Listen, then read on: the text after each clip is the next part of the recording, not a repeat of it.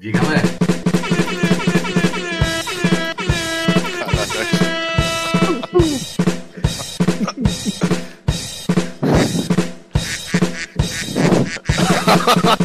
Το άλλο που γίνεται τι είναι. Μία πάπια.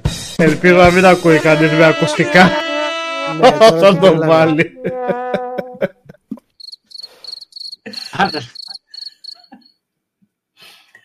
Και μετά Γεια σας, τη καλησπέρα. τριζόνια κανονικά, ησυχία. Σταμάτα. Σταμάτα! λοιπόν, καλησπέρα σας. Δευτέρα 23 Οκτωβρίου. Ε, ακούτε, βλέπετε webcast Game Over GR. Μεγάλη παρέα στα μικρόφωνα και στις κάμερες σήμερα. Ξεκινάμε από το κέντρο πάνω-πάνω με το κρασάκι ο Bon Viver, ο πρώτος διδάξας Bon Viver, Νίκος Πλουμαρτέλης. Αουμίνη.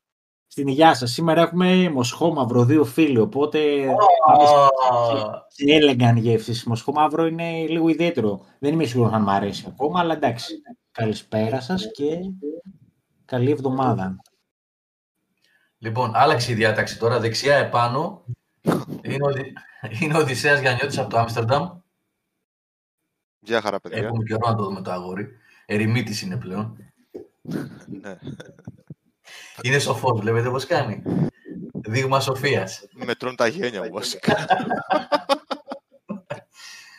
Λοιπόν, ο Απόστολος, ο Απόστολος Καραβούνης είναι από την Πράγα κάτω από εμένα, ακριβώς εδώ. Καλησπέρα, καλησπέρα παιδιά. Ο Κώστας Παπαμήτρου είναι εκεί κάτω, ε, στο κέντρο, κάτω από τον Νίκο Πλουμαριτέλη. Ποιος Κώστας Παπαμετρίτσα, μη Μάριο, κύριε Γιώργο. Ο Μάριο, ο Μάριο Γόντερ. Ακού εκεί. Ακού εκεί. Ο- Καλησπέρα, Μαντός, καλησπέρα, παιδιά. Ο Νικόλας θα είναι σε δευτερόλεπτα πάλι, φαντάζομαι, λεπτά. Κάτι Ναι, έτσι ναι, τώρα καλησπέρα, είναι. καλησπέρα. Δεν Νικόλας ξέρω, είπα Μανώλου, πριν. Ναι, καλησπέρα. στην θέση του. Μιχάλης Χασάπης κάτω-κάτω Γεια σας παιδιά. και Γιώργος Καλήφας από μαγευτικό εγάλεο εδώ, αριστερά επάνω. Αριστερά. Γιώργο, Πρώτη φορά αριστερά. σε έχω... Πες να μην σε έχω ξαναδεί με γυαλιά ποτέ, έτσι. Τι Α, ναι. συμβαίνει. Ε, δεν βλέπω καλά. Έχω φάει τα μάτια μου στους υπολογιστές αυτές τις μέρες. Έχω τραβωθεί. Λοιπόν, ε, καλησπέρα στα παιδιά που είναι στο chat. Τους βλέπω καλά τώρα. Τους βλέπω. Γιατί δεν τους έβλεπα καλά.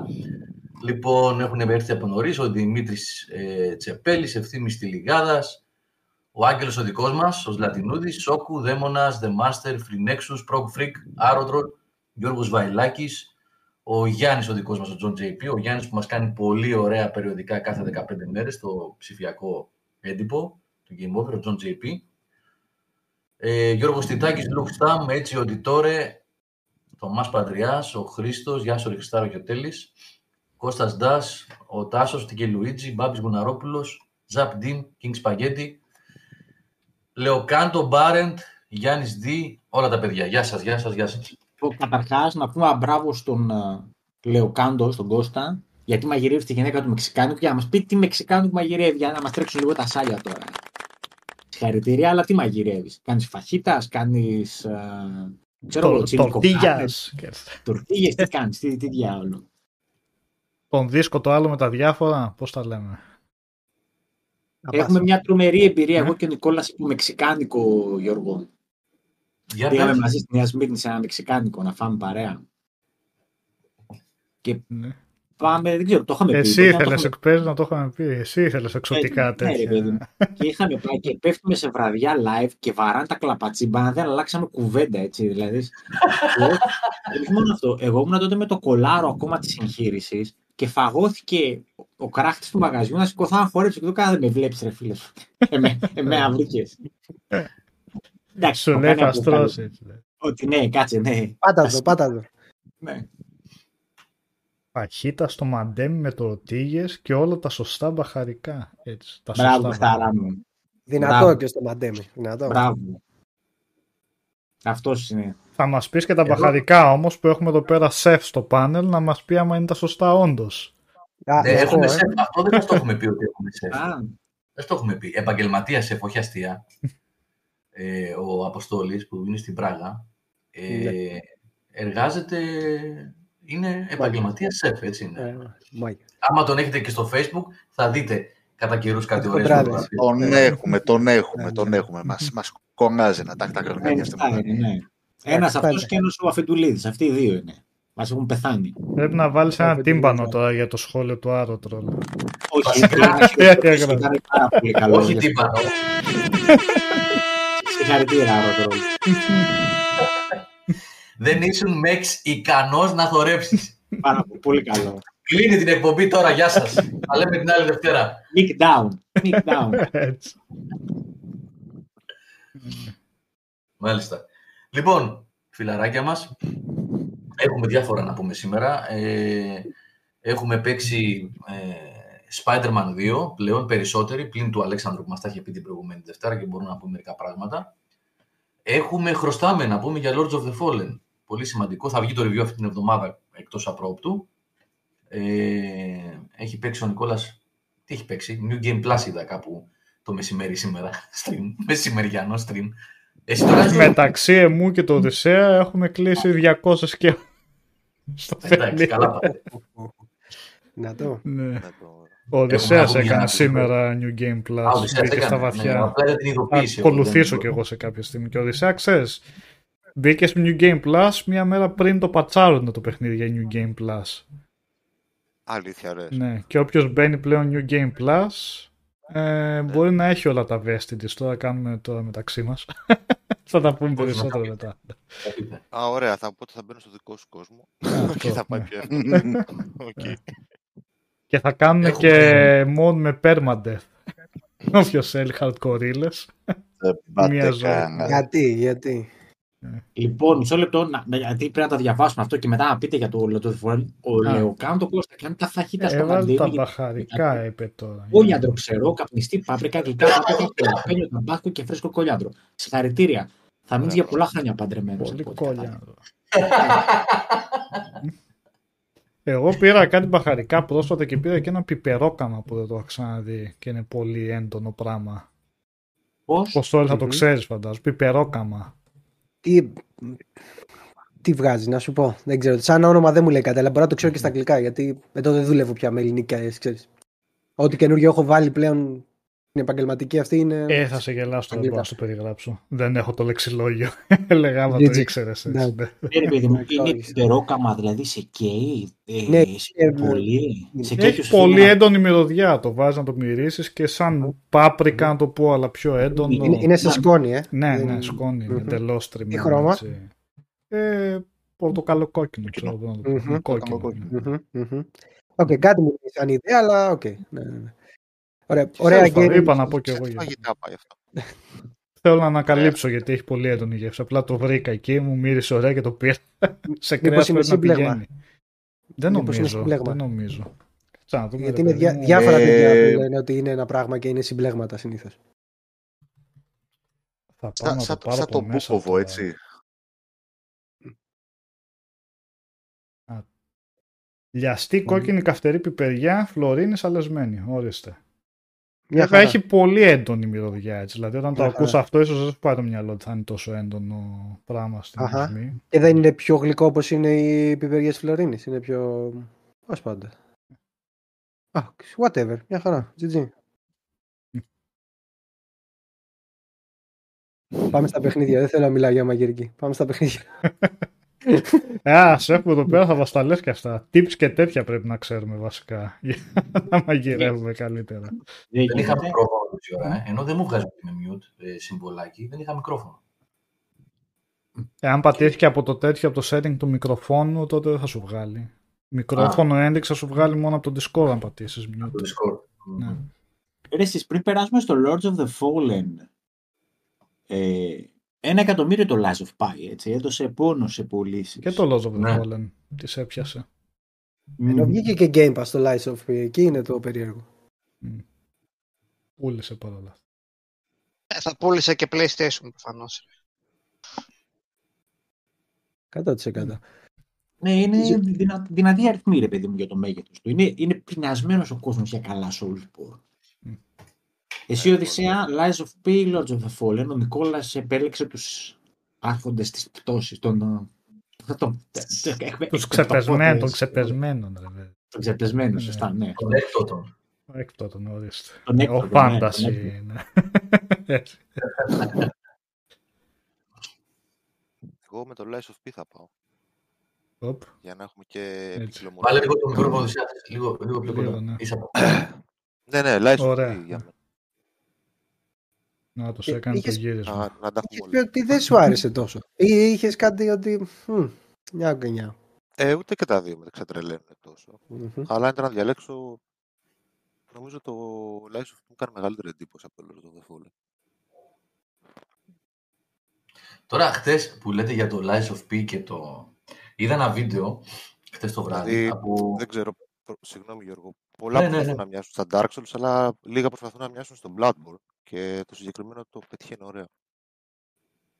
Ναι, αυτό πήγα να πω τώρα, Οδυσσέα. Είδα ένα βίντεο χτε που το είχα. Έχουμε μιλήσει εμείς στο παρελθόν για τη σειρά αυτή. Σε εκπομπές retro, εκ, όχι retro, συζητήσεις retro που κάνουμε και πάμε πίσω στο παρελθόν. Θυμάμαι ότι έχουμε μιλήσει.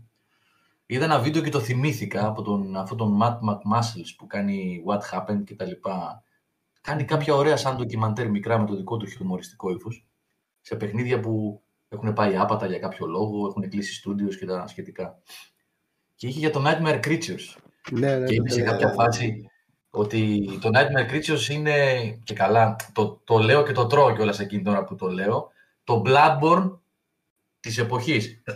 και η αλήθεια είναι, Ναι, ετεροχρονισμένα, Ότι- ναι, εντάξει. ναι, ναι, Ναι. ότι έχει την αισθητική του Bloodborne τηρουμένων των αναλογιών για εκείνη την εποχή Πάντα. και την τεχνολογία και τα γραφικά. Ναι, ναι, εννοείται. Είναι ξεκάθαρα στημένο πάνω σε αυτό το, το γκροτέσκο πράγμα. Ναι, αν, αν το δεις προς τα πίσω, αφού έχει βγει το Bloodborne, λες μωρέ, ναι, να κάτι που του έμοιαζε, ας πούμε. τότε. Ναι, ναι, ναι, ναι.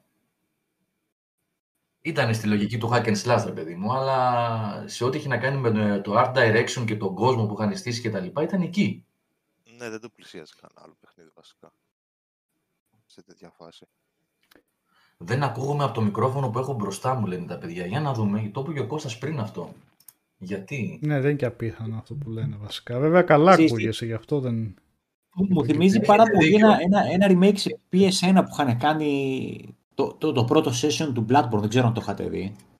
Μμμ. Ναι, Ναι, το Αυτό είχαν και κάνει, όλο ναι, σε ναι, ναι, PS1. ναι. Είναι πάρα πολύ με το Nightmare Creatures. Είναι σχεδόν πανομοιό, πανομοιότυπο. Ε, γιατί μάλλον εκεί στο κέβανε με το D-Make. Τώρα όπως τα νομίζω ότι λένε. ακούμε από το σωστό μικρόφωνο. Ναι, Τώρα. ισχύει. Είναι σε κομπλέ. Είδατε διαφορά, έτσι, φαντάζομαι. Ναι, Ε, Γιώργο, ναι, είναι ναι. πιο, ναι, πιο καθαρός. Ναι, ο ήταν ήχος. από το μικρόφωνο της κάμερας τόση ώρα. Sorry, εγώ φταίω. Παρ' όλα αυτά έχει Και- πολύ καλό μικρόφωνο η κάμερα βασικά, γιατί ακουγόσουν καλά.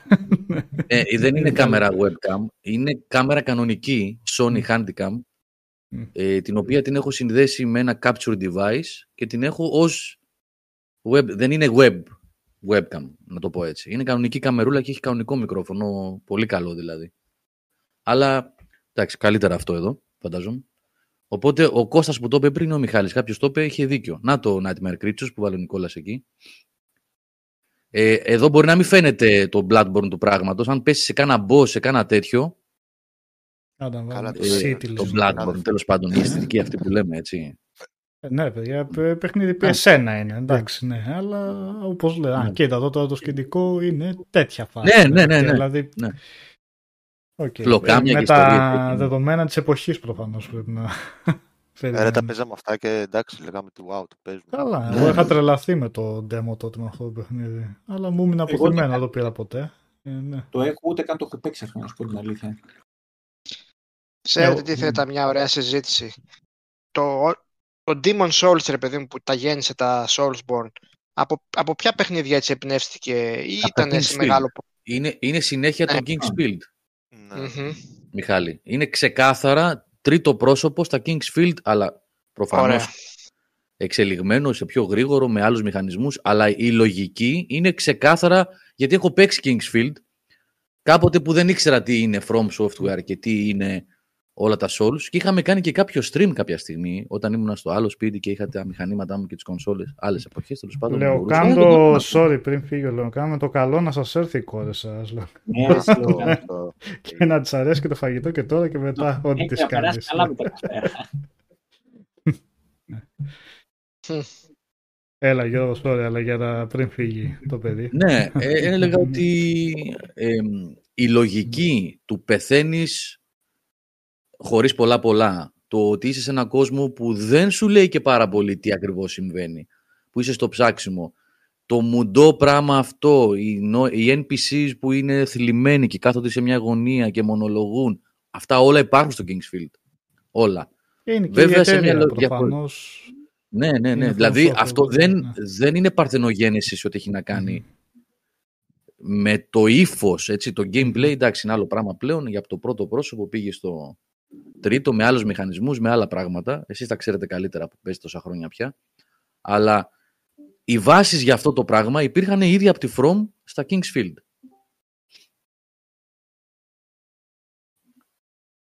Και δοκίμασαν να κάνουν κάτι άλλο μετά με το τρίτο πρόσωπο. Καλά, όσο βλέπω, ε, αυτό το πράγμα με το πρώτο PlayStation που δεν είχε μνήμη Μμ. για να κάνει render πίσω, απόσταση, και ήταν όλα σκοτεινά και μαύρα, αλλά δημιουργούσε αυτή την αίσθηση του δεν ξέρω τι γίνεται παρακάτω. Ήταν πολύ έξυπνο, Έτσι, έτσι. Γιώργο, δεν ξέρω και αν ήταν η ηλικία τότε. Ήμουν και.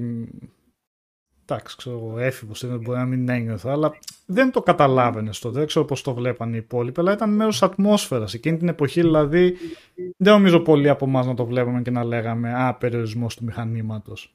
Δεν ξέρω. Το Silent Hill δεν ξέραμε και επίσης το κάνανε με ωραίο τρόπο. Εδώ είναι το σκοτάδι. Στο Silent Hill ήταν οι ομίχλοι, δηλαδή στο πουλούσαν με ωραίο τρόπο σε, σα- στα καλά παιχνίδια, την πάση περιπτώσει, που χτίζανε πάνω στον περιορισμό. Γιατί εδώ είναι τεχνικός περιορισμός, αλλά χτίσανε πάνω σε αυτό για να κάνουν ατμόσφαιρα, επειδή δεν είναι με την αισθητική του Πήρανε- παιχνιδιού. Ναι. Βασικά πήρανε την αδυναμία, ε, την τεχνολογική και την ε, Το φέρανε στα εκμεταλλευτήκανε, μέτρα τους ναι. την εκμεταλλεύτηκαν για να δημιουργήσουν αυτό το Silent Hill είναι κλασικότατο παράδειγμα. Μμμ. Η ομίχλη μπήκε γιατί δεν μπορούσε να κάνει render, να σχεδιάσει τοπίο πάνω από τα το 10-15 distance, μέτρα το ναι. PlayStation. Και έγινε βασικός πυλώνας του game design όλων των Silent Hill έκτοτε, ακόμα και αν τα μηχανήματα μπορούσαν να σχεδιάσουν πλέον Μμμ. έτσι, ε, την πόλη. Οπότε, τελικά ναι, είναι πως το... Αυτό είναι με τους developers. Ποιος είναι, ε, είναι αρκετά γάτα ώστε να πάρει την αδυναμία του μηχανήματος ή τον τεχνολογικό περιορισμό και να τον φέρει στα μέτρα του. Και να το εκμε- εκμεταλλευτεί σε τέτοιο, με τέτοιο τρόπο και σε τέτοιο βαθμό που να το κάνει game design τελικά. Ε, υπάρχουν Και τώρα πολλές που την έχουνε- ιστορίες. Και τώρα που την έχουν την υποδύναμη, γιατί όλα τα παιχνίδια βγαίνουν με bugs και σπασμένα την πρώτη μέρα. Δεν ξέρω. Τι γίνεται; Άλλη κουβέντα. Γιατί τώρα πρέπει να σχεδιάσουν τον τρόντι. ναι. Εδώ πέρα είχαν ένα μαύρο Τώρα background. πρέπει. Τώρα πρέπει. Ε, αυτό που λέει ο Μπάρεν το σκέφτηκα κι εγώ. Απλά ο Γιώργος το είπε λίγο πιο συγκεκριμένα και είπε για, level, για game design.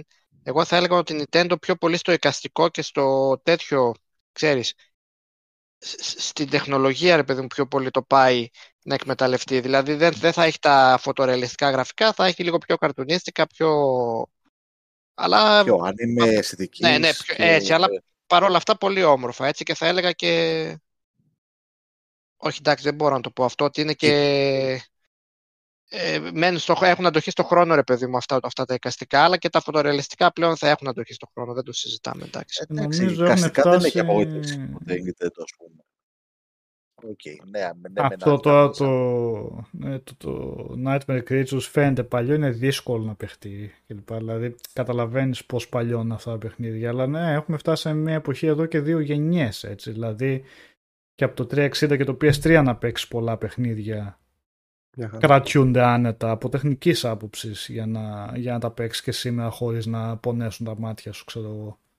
Ε, εντάξει, νομίζω ότι φτά- φτάνουμε σιγά σιγά στην περίοδο που το παιχνίδι του 2008, 2007, 10. Άλλο αν θα φανεί ότι είναι παλιό και άλλο αν μπορείς να το παίξεις και σήμερα επειδή κρατιέται, επειδή είναι σε σημείο που βλέπετε. Εγώ να σας πω άνετα. κάτι για τα παλιά παιχνίδια του, για το PlayStation 1 κυρίως, που εκεί είναι, επειδή ήταν η εποχή, καλά και στο Saturn ισχύει αυτό, αλλά το PlayStation ήταν ο βασικός πυλώνας εκείνη την εποχή, εκεί παίξαμε περισσότερο όλα τα παιχνίδια αυτά. Νομίζω ότι το πρόβλημα που αντιμετωπίζω εγώ με αυτά τα παλιά παιχνίδια δεν είναι τα γραφικά τους και το, οι τεχνολογικοί περιορισμοί, όσο ο χειρισμός και το ότι ακόμα Έχει δεν στάβο. είχαν καταλήξει Μμ. στους, στους ε, πώς να το πω, Ε, ε, button ma- ε, mapping. Σε κανόνες. στο, Όπως, στο ε, μπράβο, ναι. α, ναι, Αποστόλη, αυτό, στο συγκεκριμένο button mapping, δηλαδή τι κάνει ο αριστερός αναλογικός μοχλός, τι κάνει ο δεξής, τι κάνει το X, αυτό το πράγμα, δηλαδή το να παίξεις ένα FPS Ναι.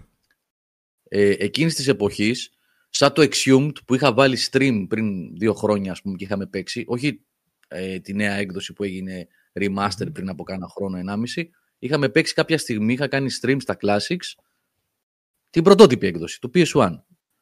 Ε, όταν κάνεις ε, πάνω κάτω με τα R buttons, τι ήταν τότε, πώς ήταν ακριβώς, προχωρούσες μπρος πίσω με το D-pad, δεν είχε καν αναλογικό μοχλό τότε, έτσι, το, η πρώτη έκδοση του PlayStation.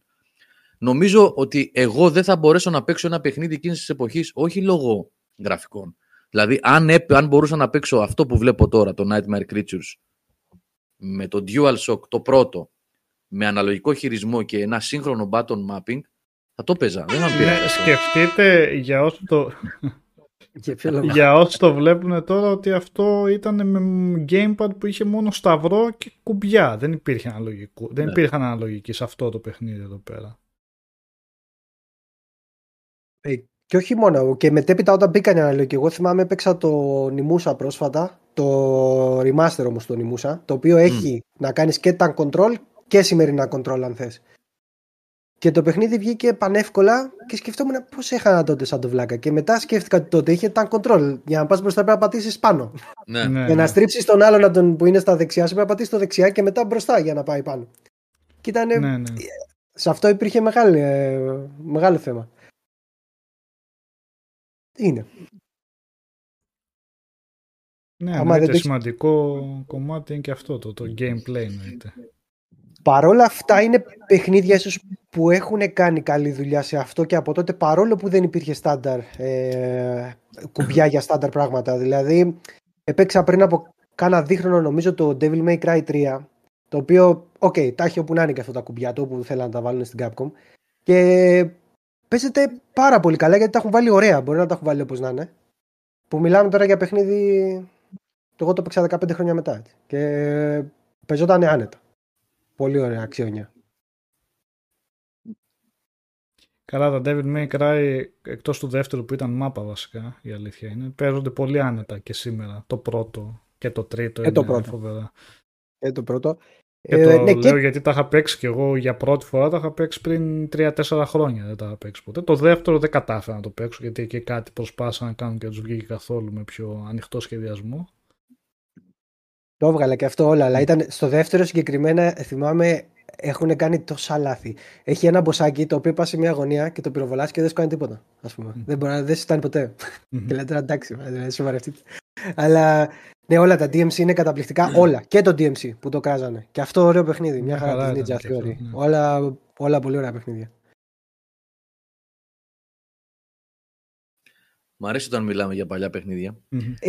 Ήθελα να πω για From Software που λέγαμε πριν. Μήπως έχουν πάρει και στη, στο Demon Souls έχουν, μήπως έχουν πάρει ιδέες και από το Otogi που είχαν φτιάξει στο Xbox, τα δύο Το τα Otogi. Otogi. Βεβαίως. Αλλά αν και τα Otogi ήταν προς το θυμάμαι Devil πώς- May Cry περισσότερο. Μμμ. Μμμ. Μμμ. Ήταν πιο, ε, στο hack and slash του πράγματος. Ήταν γρήγορα παιχνίδια, με γρήγορο ρυθμό, με έμφαση στα combos.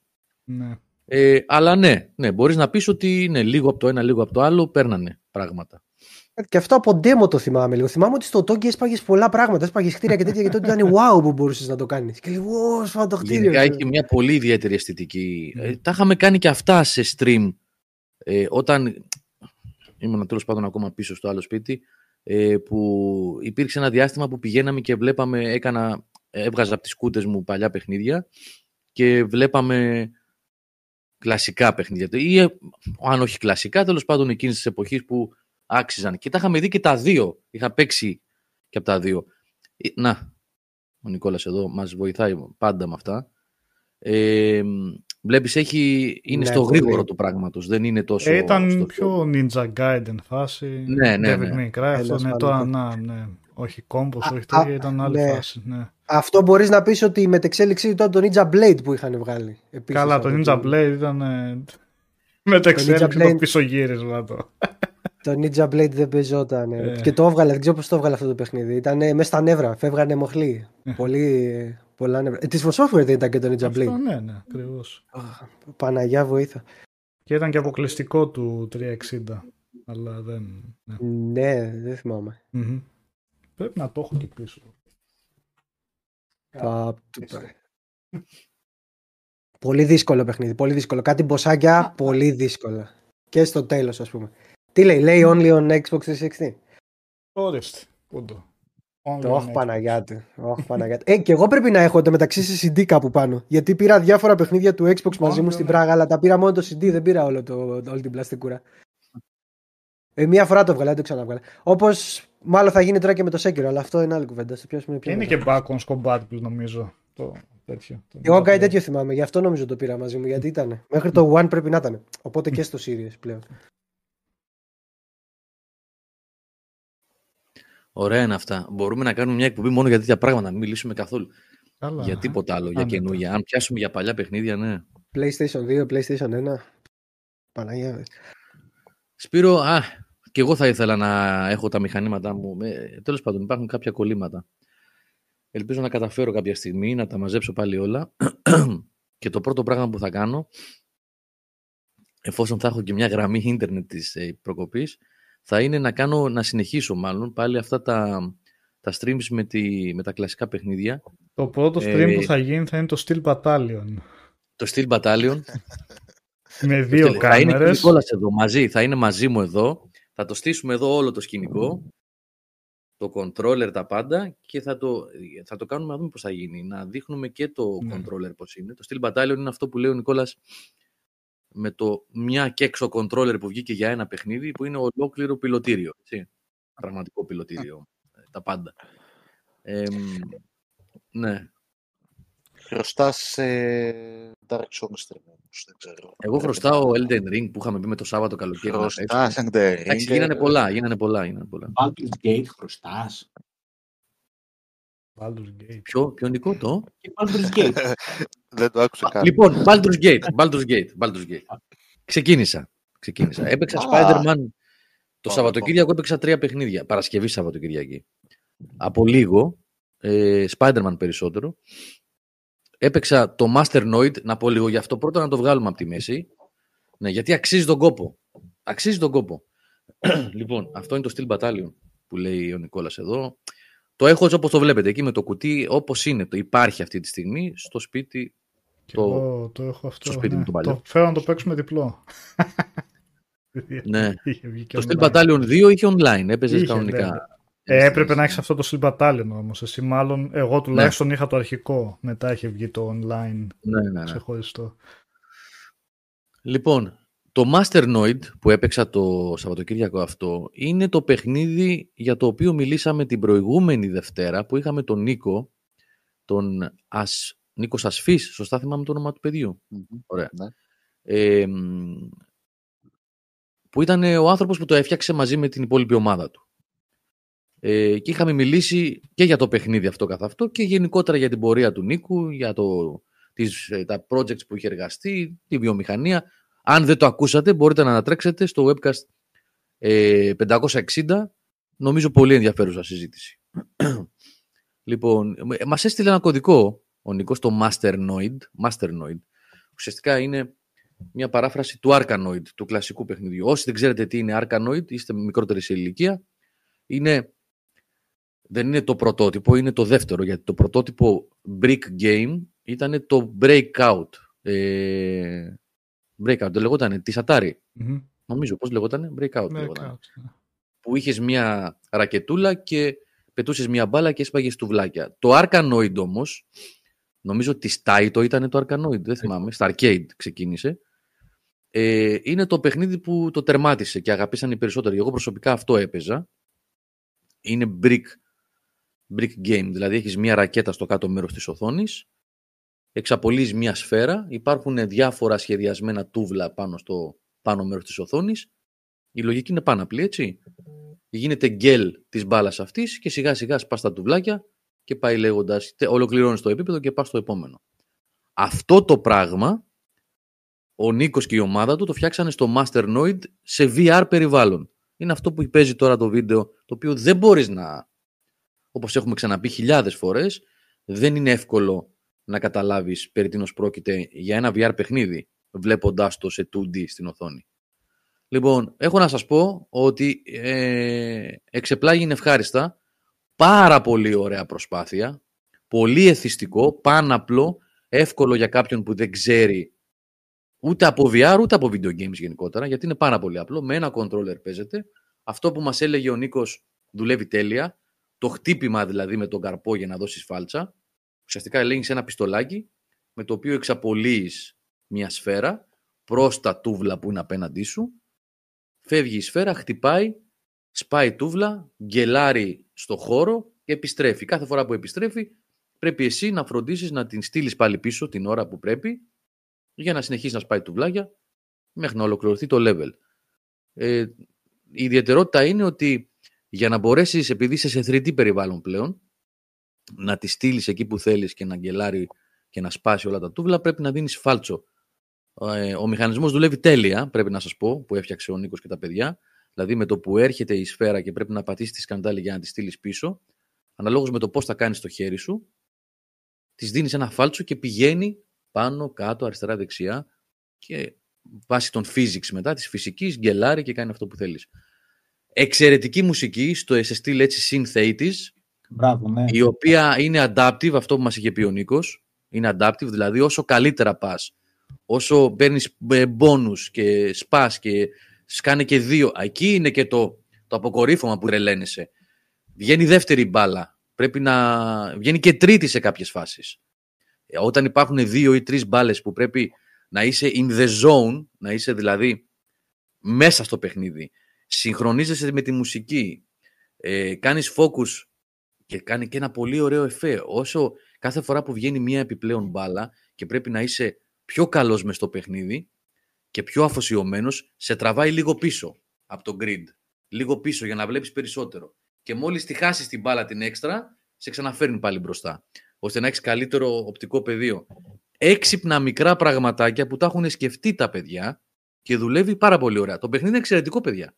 Μόλις 500 MB το 2023, βέβαια, εντάξει, είδατε τις απαιτήσεις του δεν είναι μεγάλες. Έτσι, wireframes είναι και blocks ε, το παιχνίδι, αλλά σε VR περιβάλλον, με πολύ ωραίο σκηνικό γύρω-γύρω έτσι, ε, στο ίδιο πλαίσιο, σε στυλ Beat Saber, σε στυλ Fantavision, έτσι αυτό το στυλ. Και είναι πολύ εθιστικό. Πολύ εθιστικό. Είναι, έχει αυτό το, το παράγοντα που λέμε άλλο ένα επίπεδο. Άλλη μια φορά. Να ξαναδοκιμάσω. Και όσο ένα... παίρνεις μπόνους και προχωράς και ανεβαίνει η μουσική και σε φτιάχνει, τόσο πιο πολύ θες να παίζεις. Μπράβο στα παιδιά. Πολύ μου άρεσε. Είχα ένα τρομερό παιχνίδι τέτοιο το Vive με ρακέτες, το οποίο ήταν φοβερά εθιστικό, αλλά κάτω σου πω πώς λεγότανε. Το οποίο μου θύμισε πάρα πολύ τη λογική, γιατί όντως εκεί είχες, σου είχε ένα dome, έτσι, έναν, όπου έπρεπε να πετύχεις τα κατάλληλα κομμάτια στον τοίχο. Ναι. Ε, και ήταν παρόμοιες λογική και πραγματικά ήταν, δηλαδή μετά το Beat Saber, είναι αυτό το, το δεύτερο παιχνίδι στο οποίο έχω αφιερώσει τι περισσότερες ώρες. Αυτό θα σου αρέσει, Νίκο, είμαι σίγουρος. Θα, αρέσει, ναι. θα σου αρέσει γιατί έχει το vibe του Beat Saber ε, και σε αυτό μεγάλο ρόλο παίζει η μουσική η μουσική είναι κλειδί στο συγκεκριμένο παιχνίδι ε, και όσο ανεβαίνεις, γιατί είναι και adaptive, προσαρμόζεται δηλαδή στο πώς παίζεις και όσο καλύτερα πας, ανεβαίνεις σε ρυθμό, παίζει και το beat και άλλα όργανα μπαίνουν και κάνουν πάρα πολύ ωραία δουλειά. Ε, εγώ για όποιον έχει PSVR 2 και θέλει ένα ανάλαφρο arcade παιχνίδι που θα παίζει είτε για 5 λεπτά είτε για μισή ώρα και θα χαλαρώνει, το προτείνω ανεπιφύλακτα. Έμεινα πολύ ευχαριστημένος. Δεν το περίμενα. Ήταν τόσο ωραίο. Λοιπόν, αλλά ξεκίνησα να πω ότι ένα ήταν αυτό που έπαιξα. Μετά έπαιξα Spider-Man, θα μιλήσουμε στην πορεία. Έπαιξα Baldur's Gate 3 και λέω θα πάρω ένα χαρακτήρα default. Πήρα αυτό το δρακογέννητο τη Άβρα. Θα το βάλω και στο πες μου μια ιστορία. Δεν θέλω πολλά πολλά. Και ξεκινάω. Κύριε Πλωμαριτέλη, ξεκινάω. Και στο πρώτο, στην πρώτη μεγάλη μάχη που γίνεται το σκηνικό μετά τα cinematics με τους κθουλικούς εκεί που έρχονται αυτοί που είναι σαν δράκι τέλος πάντων στην πρώτη μεγάλη μάχη τρώω το ξύλο της αρκούδας και μου λέει game over. Ε, άσε μας ρε φίλε. Όχι, Γιατί- να παίξω γιατί είναι, είναι πολύ ωραίο. Όχι, γιατί είσαι απρόσεκτος. Γιατί όταν σου λέγε ένα ο πλοκαμάκης, ας πούμε, που σου είπε πήγαινε, μην ασχοληθείς με τη μάχη, bro, σου λέει. Πήγαινε να φύγεις. Πήγαινε στη τέτοια του πλοίου, στο, στο τιμόνι του πλοίου να πατήσεις. Στο τιμόνι, ναι. Δεν σου είπε. Αν και αν καταφέρεις να σκοτώσεις το εκείνο το, το δαιμόνιο με το, με το Ναι. Σπαθί, το σπαθί που σου δίνει είναι, σε πάει μέχρι Act 2 εύκολα. Α, Είναι ναι. αυτά. Αλλά πρέπει να είσαι μάστορας.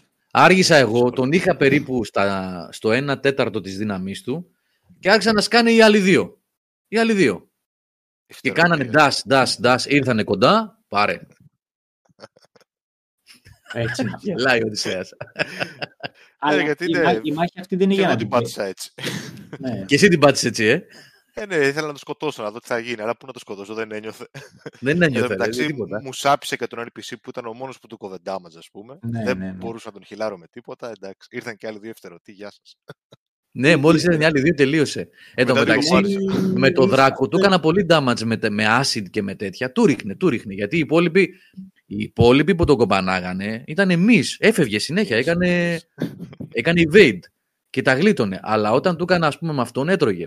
Τον έφτασε στο 1 τέταρτο. Λέω, έλα ρε, εσύ, τον έχω. Και ξαφνικά σκάνει οι άλλοι δύο. Χρουπ, χρουπ, χρουπ, χρουπ. Έγινε το πανηγύρι μετά. Γεια σας. Ε, Ουσιαστικά πας και παρκάρεις τον ένα σου χαρακτήρα στο Helm. Helm λέγεται, εντάξει. Το Ναι. θυμήθηκα. Και προσπαθείς να την παλέψεις τη μάχη με τους άλλους. Πας και κάνεις καμιά έτσι αλεπουδιά και τον βγάλει.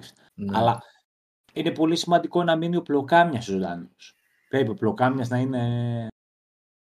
Εν τω μεταξύ, Α, δεν τον ξέρεις- έχασα αυτόν γρήγορα εγώ. Τον έχασα Ε, γρήγορα. Ναι, άμα τον έχασες γρήγορα, δύσκολα. Uninstall, uninstall, τι πάρ' τους και μαλάκες. Καλά τα λέει ο, ο Δαίμονας 74. Uninstall. Αυτή ήταν. Ξεκάθαρα. όχι, όχι, όχι, όχι, όχι, όχι. Όχι, εδώ θα παίξουμε, εντάξει. Είναι άλλο πράγμα. Μάλιστα. Και το τρίτο ήταν το, το Spider-Man 2, το οποίο είναι. Καλά, εντάξει, τα είπε ο Αλέξανδρος την άλλη φορά. Κάτσε να πει να μην μιλάω μόνο εγώ. Ο Νικόλας που είναι; Α. Θα τον περιμένουμε να έρθει. Να μας πει γιατί έχει παίξει και ο Νικόλας Spider-Man. Έκανε και stream νομίζω. Έκανε Τέτοια και μας stream. κάνατε τώρα. Ναι. Αλλά πριν πούμε για Spider-Man, μιας και έχουμε... Δεν μιλήσαμε καθόλου. Νομίζω δεν μιλήσαμε, Κώστα, ε. Για το Mario, για το Super Mario, το Wonder. Ναι. Ναι, ναι. Ε, δεν μιλήσαμε στο webcast, εντάξει, ε, γράψαμε το... Για ωραία, πάμε. Ναι, αν καλά, το έρχεται κείμενο το εντάξει. κείμενο, Ναι. Ε, κάναμε και ένα στριμάκι την Παρασκευή. Είδαμε λίγο το πρώτο κόσμο και ελάχιστα από το δεύτερο. Ζητώ συγγνώμη, παιδιά. Είπαμε, αν είχα χρόνο θα καθόμουν. Κώστα, να- είσαι, είσαι λίγο, λίγο το μικρόφωνο πιο κοντά, αν μπορείς. Μέτραγε και το CD μου γιατί είχα Μπράβο. αφήσει μπόμικα κενά. Και αν δεν, δεν είχα χρόνο να καθίσω περισσότερο, πάντως το Super Mario Wonder τέρμα απολαυστικό. Μακράν το καλύτερο του δι Mario παιχνίδι που έχουμε δει. Ε, εντάξει, φαίνεται ότι το χάρηκαν πάρα πολύ όταν το δούλευαν, όταν το έφτιαχναν και το ίδιο αποκομίζουμε κι εμείς. Δηλαδή είναι ελάχιστα τα πράγματα τα- στα οποία θα μπει κάποιος και θα σταθεί για να, για να ασκήσει κριτική.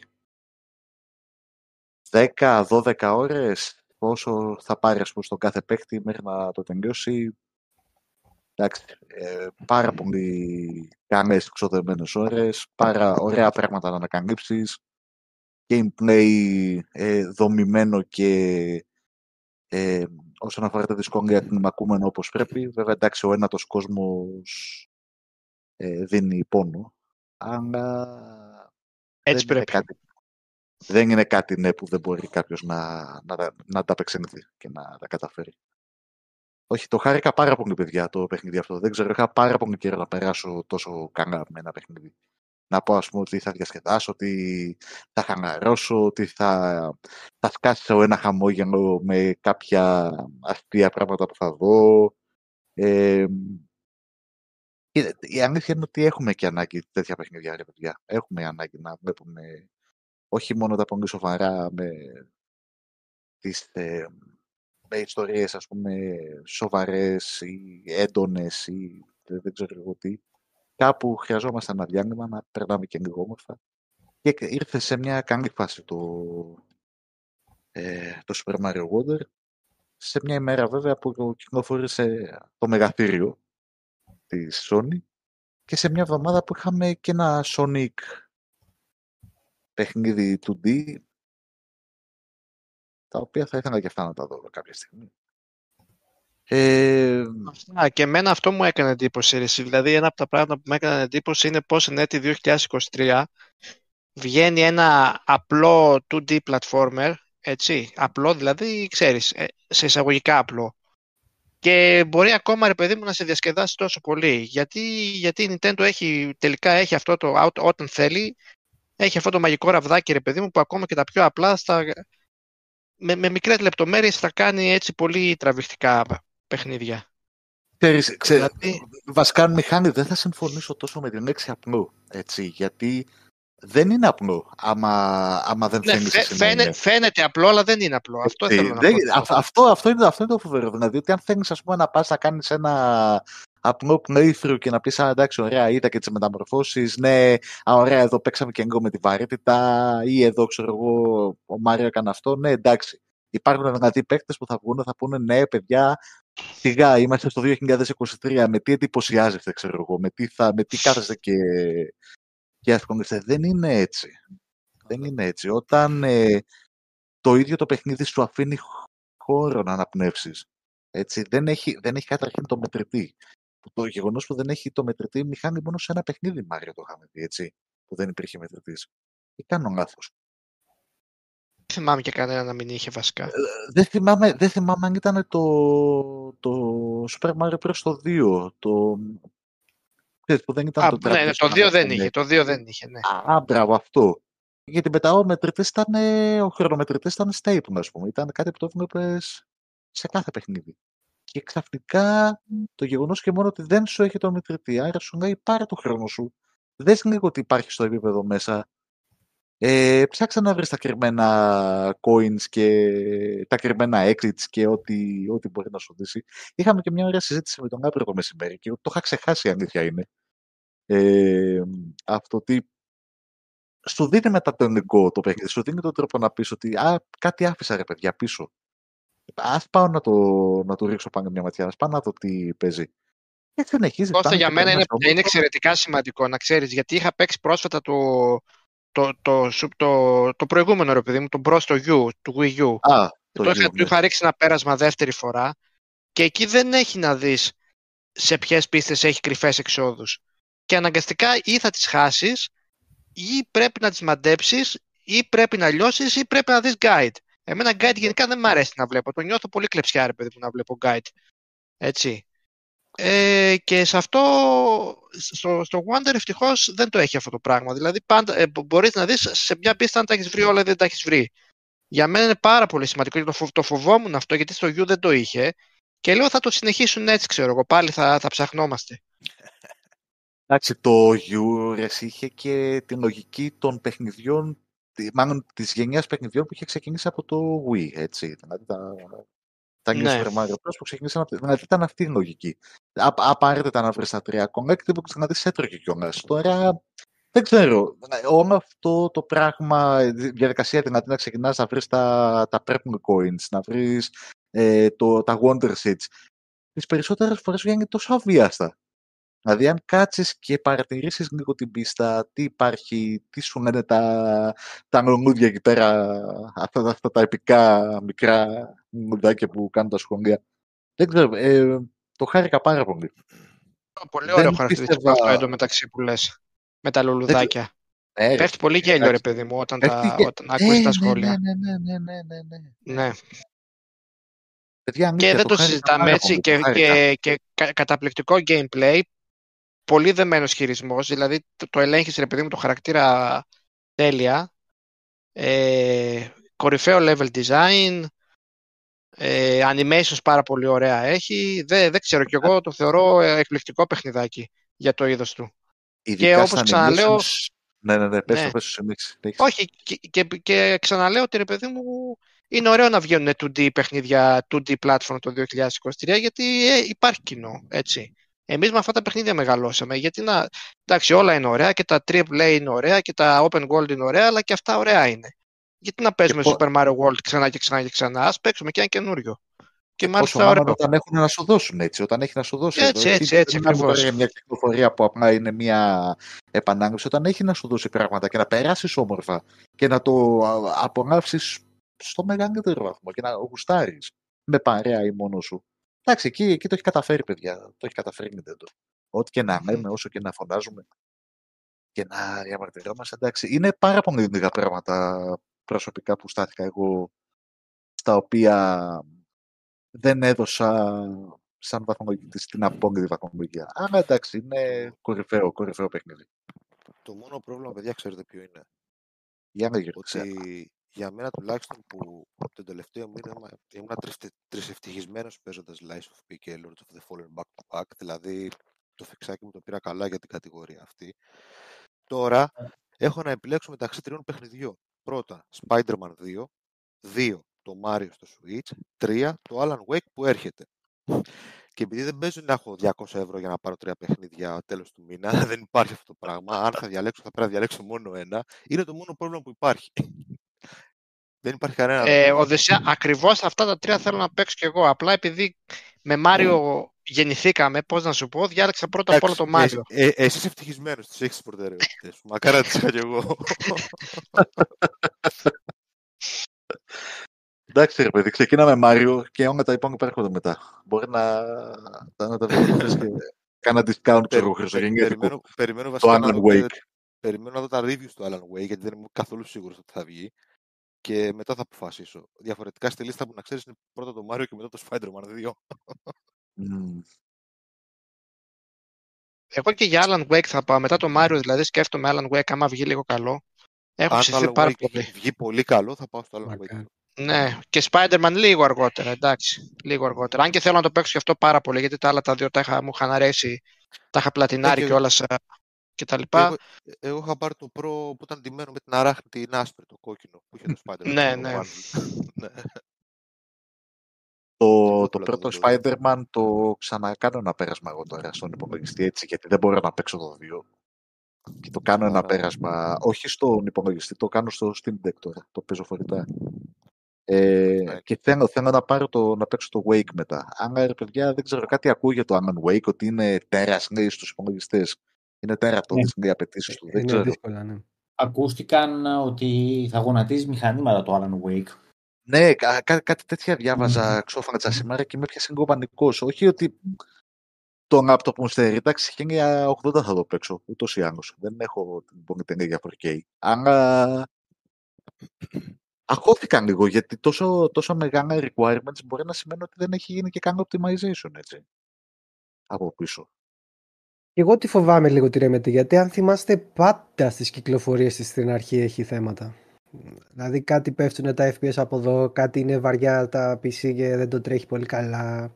Και με το Εγώ control βασικά- κάτι... Βασικά πέρα από τα τεχνικά θέματα δεν είμαι φαν της Remedy όλων των παιχνιδιών της γιατί δεν ξέρω Μμμ. τι να περιμένω από το Alan Wake το 2. Αυτό είναι το θέμα που έχω με Μμμ. την εταιρεία αυτή.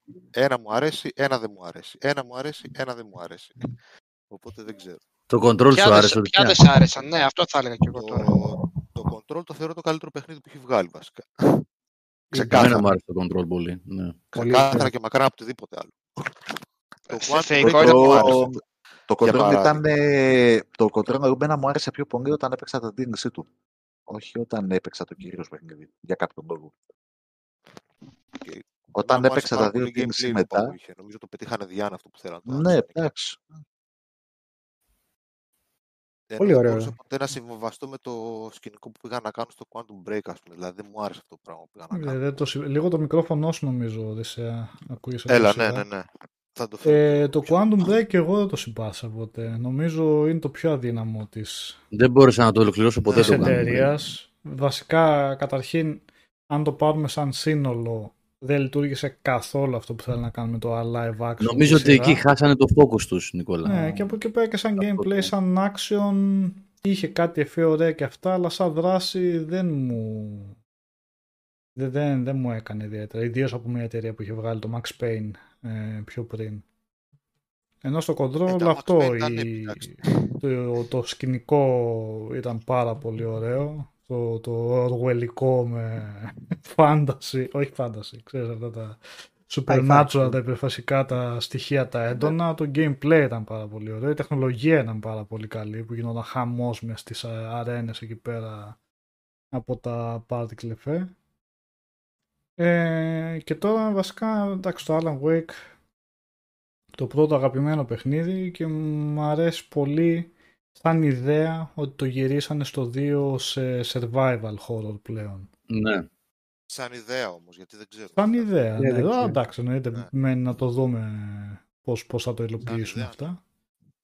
Είναι η πρώτη Ναι. φορά που κάνουν, οπότε δεν ξέρουμε τι θα τους βγει. Ναι, πώς θα βγει η ισορροπία, αν όντως θα το πετύχουν αυτό. Γιατί survival horror, εντάξει, εννοείται και λίγο να έχεις την αίσθηση των πυρομαχικών, οι έχθροι να έχουν μια αλφα επικινδυνότητα, έχει διάφορα που θα πρέπει να πετύχουν. Έχουν αυτό επίσης που γενικά δεν μου αρέσει γεν- στα παιχνίδια το ότι σου λέει ότι μπορείς να επιλέξεις να παίξεις με όποιον χαρακτήρα θέλεις. Δηλαδή, για όσους δεν γνωρίζουν, το, το, το παιχνίδι χωρίζεται στη μέση μεταξύ του Alan Wake και της καινούργια χαρακτήρας, της ε, Saga, κάτι, πώς τη λένε, που κάθε χαρακτήρας έχει τα, δι- τη, τη δικιά του ιστορία, τα δικά της chapter.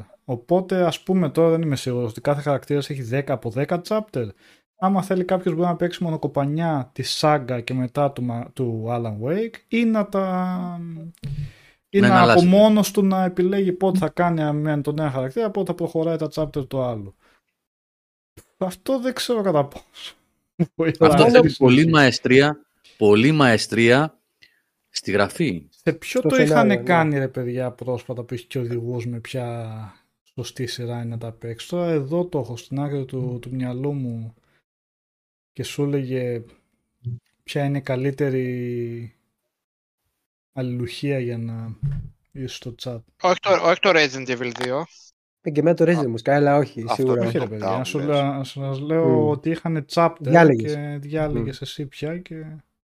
Α, Τελευταία φορά που το θυμάμαι σε ήταν σειρά στο δεν Grand ήταν Theft αυτό. Auto. Α, όχι, βλακίες λέω. Resident Στο Evil. Netflix. δεν Σε είπα. σειρά το, δεν Resident ήταν, Evil, εσύ. το Resident Evil ήταν το 8. Το Resident Όχι Evil. το, το 8, ό,τι να είναι λέω. Το 6. Το το 2 ή 6 το, το 6, ναι, και το 6 που μπορείς είχε να το επιλέξει. παίξεις, Καλά, αυτό σωστά. ήταν μάπα το παιχνίδι βέβαια γενικά. Ποια Ε. γραφή και ποια. Αλλά τέλος Εντάξει. πάντων το Alan Wake αυτό, ότι θα χωρίζεται σε δύο.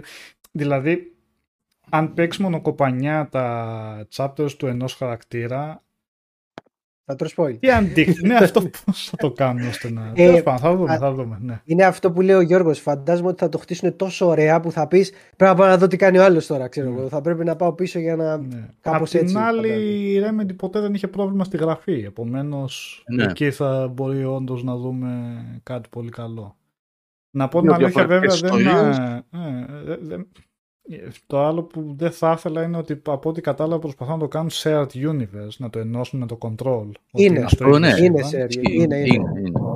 Δεν ξέρω κατά πόσο μου αρέσει αυτό σαν μια χαρά Το ήταν μόνο αυτό που είναι- το σύμπαν του Alan Wake και το άλλο. Το μόνο που είναι εκτός τώρα είναι το Max Payne που ίσως πάνε να το κολλήσουν με το Alan Wake 2 γιατί έχει μέσα κάτι με κάτι χαρακτήρες. Δεν κατάλαβα από κάπου, κάπου Γιατί θα να το κάνουν παίξουν. τέτοια πράγματα. Δεν Το ξέρω Max γιατί. Payne, ξέρω ρε εγώ. Σοβαρά, παιδιά, τώρα, δι- σοβαρά. όχι, δεν παίζει το Max. Το Max Payne καταρχήν ε. σαν IP Mm. ανήκει πλέον στην... Πλέον στη ε, Rockstar. Ναι, ναι, μα, ε, εκ συγγνώμη, του, βλάκες δηλαδή, λέω. ναι. Ε, αλλά σίγουρα το control, σίγουρα 100% το DLC και άμα δεις και την ιστορία του Alan Wake που έχουν βγει κάποιοι άνθρωποι που τα εξηγούν καλά παίζει σημαντική αυτή το control το τι συνέβη σε εκείνο το Μμμ. DLC και ίσως πώς θα πάει παρακάτω. Αφού it is not a lake, it's an ocean. Οπότε Yep. πρέπει να... It's not a lake, it's an ocean. Όλα Έτσι. πρέπει να συνδεθούν. Εντάξει. Δεν υπάρχει φήμη για remake του Max Payne. Ή βγαίνει μ- μα- Βγαίνει, remake του βγαίνει. Max Payne. Ε, Το κάτι. πρώτο και το δύο μαζί από την Remedy σε συνεργασία με την ε, Rockstar. Και θα είναι μαζί σε ένα πακέτο. Μμμ, ναι. Έτσι έχουν πει.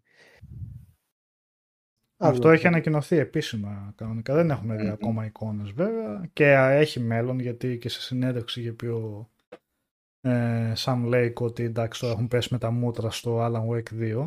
Αλλά ναι, το έχουν σαν project και είναι και εύκολο project θεωρώ. Αν να κάνεις τώρα μια, η εταιρεία του δικού της παιχνιδιού remake, εντάξει πρέπει να είναι αναλογικά Εντάξει, έχει- εύκολη υπόθεση έτσι.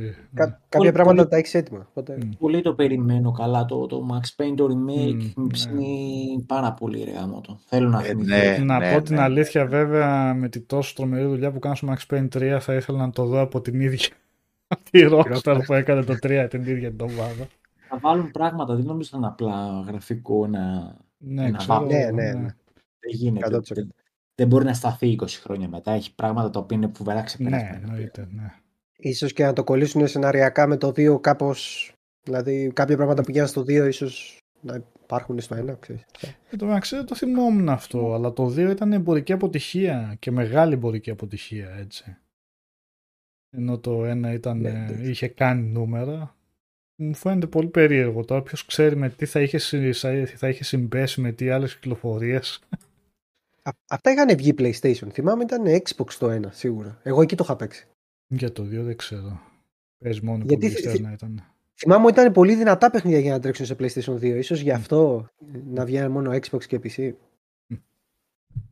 Σαν τότε, το βλέπεις τώρα Ναι. το Max Payne και λες Παναγιά και τότε ήταν, ε, δεν το σήκωνε Ναι, το PlayStation. Τότε 2. ήταν ε, το Εντάξει, πρώτο έπος ναι, Με τη το μάπα Max του Sam Fisher. Payne, του το Sam μεγάλο Lake. του- Λέει κάνει καλά, ναι, τα μπέρδεψε και εγώ τα έκανα. Εντάξει, το, το μεγάλο του πλεονέκτημα του Max Payne, πέρα ρε παιδί μου, gameplay να το πεις δεν είναι ούτε πράγμα. Αν εξαιρέσεις το, το bullet time το οποίο, ναι, οκ, ήταν. Αυτό ήταν το FG. Αυτό Ήταν ήταν. πρώτο, πρωτοπόρος αυτό. Ναι. ναι. Άλλο θέλω να σου πω ότι τη μεγάλη την ιστορία την έλεγε το περιβάλλον του. Εκεί το κατάφεραν. Και ήταν όλα τα λεφτά. Εντάξει, άμα καλώ σκεφτείς, Το ανέβαινε. Νεονουάρ το. Ναι, είχε πίστες οι οποίες ήταν 10 όροφοι, ξέρω. Και κάνει το ίδιο πράγμα έτσι. Ανέβαινε Ναι, 10 ναι, όροφοι ναι. μια πολυκατοικία και έβλεπες. Αλλά ξέρεις, να άνοιγες καμιά τηλεόραση, έπαιζε κάτι από το Serial, είχε. τα οποία ήταν λίγο πρωτότυπα για την εποχή. Να ακούς, δηλαδή να σου λέει την ιστορία και το περιβάλλον πέρα από το ίδιο το Μμμ. παιχνίδι. Το οποίο. Γι' αυτό και το παίξαμε τρεις φορές κολλητά τότε. Ξεκάθαρα έτσι. Αυτό κάνει η Remedy σε όλα της τα παιχνίδια. Ακόμα και στο Quantum Break που ήταν πολύ, ας πούμε, βιδωλό στο τι θα σου δώσει σε περιβάλλον γιατί ήταν στάνταρ. Πήγαινες έτσι ένα διάδρομο, ένα πράγμα. Αλλά άμα έψαχνες έβρισκες πράγματα για το παιχνίδι και το τι συμβαίνει. Ε, τα έχει γενικά αυτά η Remedy. Να Άλλο, δούμε. δεν- Παρασκευή, Πολύ να Παρασκευή ψάξεις τώρα. το ναι. Quantum. Για να- Θα πάρουμε Καλά, κωδικό. καλά. Θα πάει day one αγορά αυτό. Για Ε, να Και Αυτό αυτό, πι- πόσα αυτό- ακόμα. Αυτό πήγε ε, day one προπαραγγελία. Day μείον 3 Ε, προπαραγγελία. σίγουρα, day one σίγουρα. Ε, εντάξει. Απλά ακόμα δεν Έχουν έχω πολλούς φτάσει στο φάτσα που. εδώ μέσα τελικά. Θα πείτε Στο για Lords of the μεταξύ, Fallen. όχι, εγώ θα με Spider-Man 2 πήγαινα να πω. Spider-Man. Πες Spider-Man 2. Πες Το και έχω θα πάμε και πιάσει, στα άλλα έχω μετά. παίξει κάποιες ώρες. Εντάξει, μ, δεν μ' αρέσει πάρα πολύ το παιχνίδι όσο έχω δει. Ε, ε, για άλλη μια φορά είναι απόλαυση το gameplay, σαν Spider-Man δηλαδή. μ, Ξέρεις, περιέγει στην πόλη με τον ιστό. Αυτό πολύ είναι, ωραία ναι. προσθήκη το, το glide βασικά. Το Glide. έχει Ε, και βοηθήσει δεν πάρα είναι πολύ ναι. ωραία έτσι. Δεν είναι κάτι που αναιρε... που- που, γιατί αυτό φοβόμαι. Τώρα λέω αν έχεις το glide και πετάς, δηλαδή θα κάνει παροχημένη τη χρήση του ιστού, αλλά όχι. Το ένα συμπληρώνει το άλλο. Το έχουν προσθέσει πολύ ωραία. Όπως είναι, σου δίνει μεγαλύτερη ταχύτητα, μεγαλύτερη ελευθερία στις κινήσεις και συνδυάζονται πολύ ωραία μ, και οι δύο ε, αυτές οι ικανότητες ε, περιήγησης. Ε, Το σενάριο εντάξει θα φανεί συνέχεια, αλλά και από αυτά που λέει ο Μιχαλητσιάνος που είπε ότι χτίζει, χτίζει και απογειώνεται προς το τέλος, πιστεύω ότι θα μου αρέσει πολύ γιατί ήδη ε, μ' αρέσει έτσι η ροή πως κυλάει κεντρική ιστορία. Δεν έχω ιδέα γιατί αλλάξαν τα μούτρα του Peter Parker. Αυτό είχε Από αλλάξει πριν. από Ναι, το... από πριν, αλλά τώρα ναι, το είδα. Ναι, εγώ δεν ξέρω τι κανονικά. έχει γίνει εκεί πέρα, τη φάση αυτή. Ε, ενώ πριν είχε κάποιο χαρα... χαρακτηριστικά ιδιαίτερα, εδώ είναι λίγο λες και είναι placeholder. Τέλος πάντων, Ναι. τώρα λίγο να είχαμε Ναι, να δεν Δεν το λέγαμε. είχαν απλά κάνει μου για να φαίνεται- μοιάζει με τον Holland πιο πολύ. Δεν μοιάζει με τον Holland. Ο Δεν προηγούμενος, μοιάζει. πολυ... αν πεις ότι ψηλοέμοιαζε με τον Άντριου Γκάρφιλντ, οπότε αν γι' αυτό το αλλάξανε, μην επειδή απέτυχε εκείνη το Spider-Man. Δεν, δεν ξέρω. Τώρα λέω εντελώς εικασία. Τέλος πάντων, ας μην μείνουμε αυτό, γιατί το εντάξει είναι και το- αυτό το νόημα.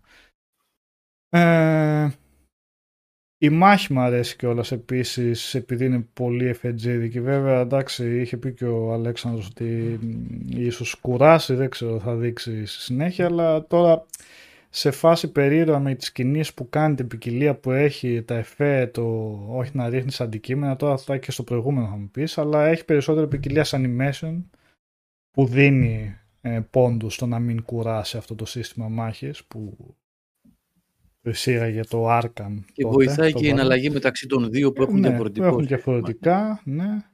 Ε, ωραία και η προσθήκη του πάρει έτσι ένα ελαφρύ βάθος σε συγκεκριμένους εχθρούς πώς θα τους αντιμετωπίζεις. Γιατί είναι κάποιοι εχθροί που δεν Ναι. μπορείς να τους κάνεις dodge, πρέπει να τους κάνεις πάρει. Δεν γίνεται εννοείται Dark Souls και τέτοια. Σου αφήνει πολύ περιθώριο να το κάνεις. Αρκετό μάλλον για να αντιδράσει, αλλά είναι ωραίο που υπάρχει και αυτό στο πώς να αντιμετωπίσεις εχθρούς.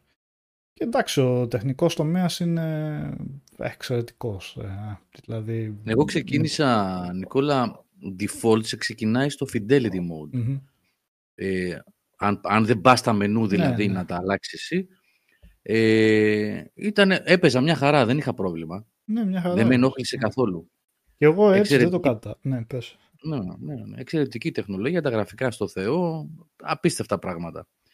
Και κάποια στιγμή, αφού τελειώνει το εισαγωγικό το κομμάτι με όλη αυτή τη μάχη και τα λοιπά, που σου δίνει τον έλεγχο, λέω κάτσε να πάω στα μενού, Ναι. να δω, γιατί έβλεπα το frame rate σταθερό μένα, αλλά φαινόταν ότι... Και γυρίζω σε performance mode. Ε, εντάξει.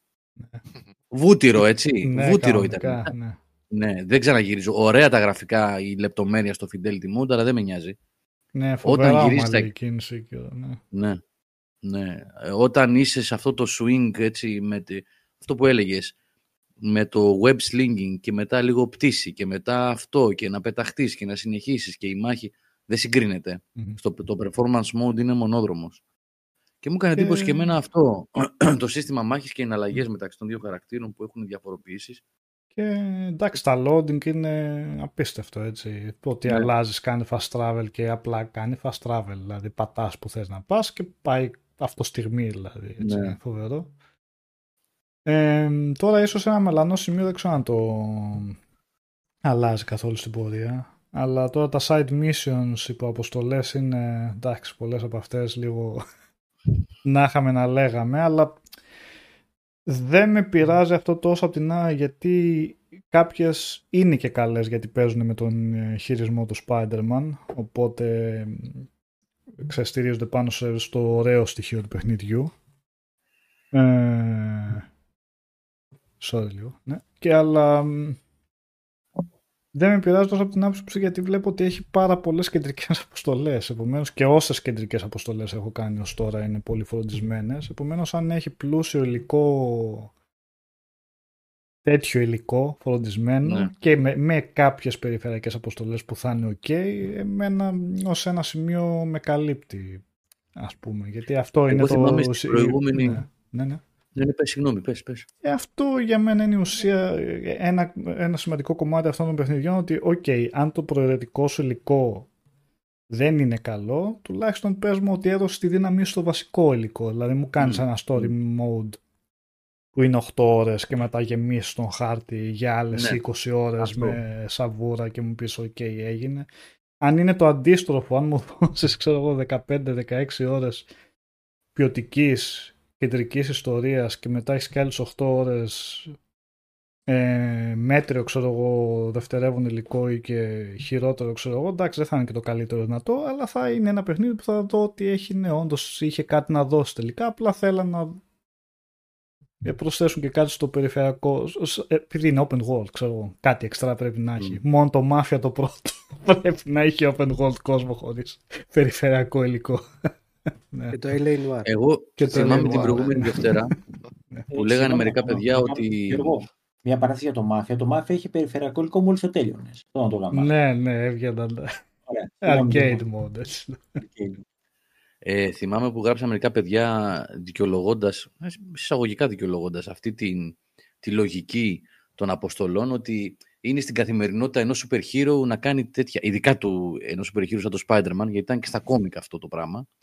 Το ότι είμαι, ξέρω εγώ, στο πανεπιστήμιο και ακούω τον ασύρματο της αστυνομίας γιατί γίνεται μια ληστεία εκεί ή κάποιοι την πέσανε σε ένα στενό σε μια κοπέλα.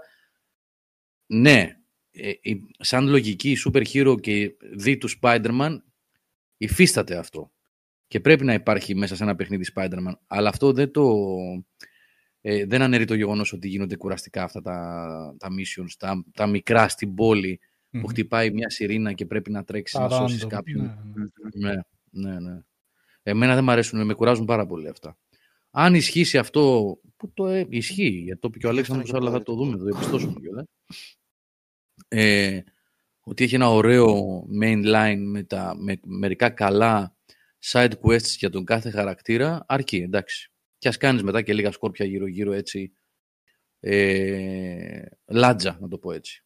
Απλά Γιώργο, εμένα η ένστασή μου ήταν ότι η μάχη είναι τόσο τέλεια, ρε παιδί μου, σε αυτά τα παιχνίδια, Ναι. που Αυτό ισχύει. εμένα δεν με, ξέρεις, δεν με πείραξε να ρίχνω τέτοιο ξύλο ξανά και ξανά και Ναι. ξανά. Αυτό, Κατάλαβες ξέρεις, αυτό. ναι.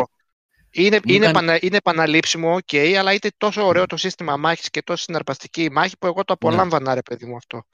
Ισχύει και το έχουν κάνει με ένα τέτοιο τρόπο, το είχαν και στο πρώτο και στο Miles Morales και τώρα ακόμα περισσότερο που βλέπω ότι είναι, ότι σε κάνουν να νομίζεις ρε φίλε ότι είσαι να πούμε, εντάξει, χωρίς να κάνεις πολλά πολλά, χωρίς να είσαι ο πιο skilled παίχτης, είναι έτσι φτιαγμένο, τόσο εντυπωσιακό το σύστημα μάχης και μπορείς να κάνεις και πιο πολύπλοκα πράγματα σιγά σιγά ξεκλειδώνοντας, αλλά ακόμα και με τα βασικά να παίζεις, είναι έτσι οι χορογραφίες στημένες, ώστε να σου προσφέρουν απόλαυση, να νομίζω ότι κάτι κάνεις. Ναι, Δηλαδή, αλλά πατάς- έχει, έχει διάφορες λειτουργίες, έτσι. Να πετάξεις τους, να πεταχτήσουν εχθρούς, να Έχει τους πράγμα πετάξεις να κάνει. πάνω σου, να Ναι. πηδήξεις συγκεκριμένα Ναι. μέρη, να κάνεις τα gadgets, τις ειδικές ικανότητες. Έχει πολλές τα dodges, Έχει. τα πάρεις. Έχει. Ναι. Αυτό που πετύχανε πολύ καλά σαν Insomniac είναι γιατί δεν είναι δεδομένο αυτό σε παιχνίδια. Είναι το πόσο καλά έχουν μεταφέρει τον χειρισμό αυτών στο χειριστήριο ώστε να βγάζουν νόημα οι διαφορετικές κινήσεις. Δηλαδή και χωρίς το Ναι. tutorial, αν σε δείξει μια φορά μια κίνηση στο παιχνίδι, να το θυμάσαι αυτό που- ότι γίνεται έτσι, γιατί βγάζουν νόημα ποιες είναι οι σ- οι συνδυασμοί των κουμπιών, ότι αν πατήσω το άλμα και αυτό το κουμπί θα κάνει αυτό. Αν πατήσω ξέρω εγώ, τον ιστό και το άλλο το συνδυασμό θα βγάλει το όπλο του, του εχθρού.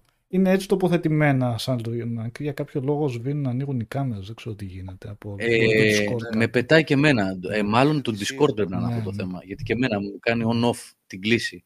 Ε, Ε, και οπότε Ενώ, το παιδιά, έχουν, εγώ μετα- έφταιγα γι' αυτό. Α. Εγώ έφταιγα. Εγώ το έφταιγα. έχουν μεταφέρει έτσι ώστε με, να είναι πολύ εύχριστο και ενώ έχει και έχει πει και δεν είναι απλά πατάς χ, πηδάς, πατάς τετράγωνο, ρίχνει μπουνιά. Έχει λίγο παραπάνω θέμα, από, έχει παραπάνω πράγματα από κινήσεις χωρίς να γίνει περίπλοκο. Αλλά είναι πολύ εύχριστο το σύστημα χειρισμού. Πολύ ωραίο. Και όταν ε, περιφέρεσαι στην πόλη με τους ιστούς και εκεί μπορείς να κάνεις διάφορο, διάφορους ελιγμούς και μεταφέρεται καλά και στη μάχη ώστε να μετυχαίνει αυτό που λες.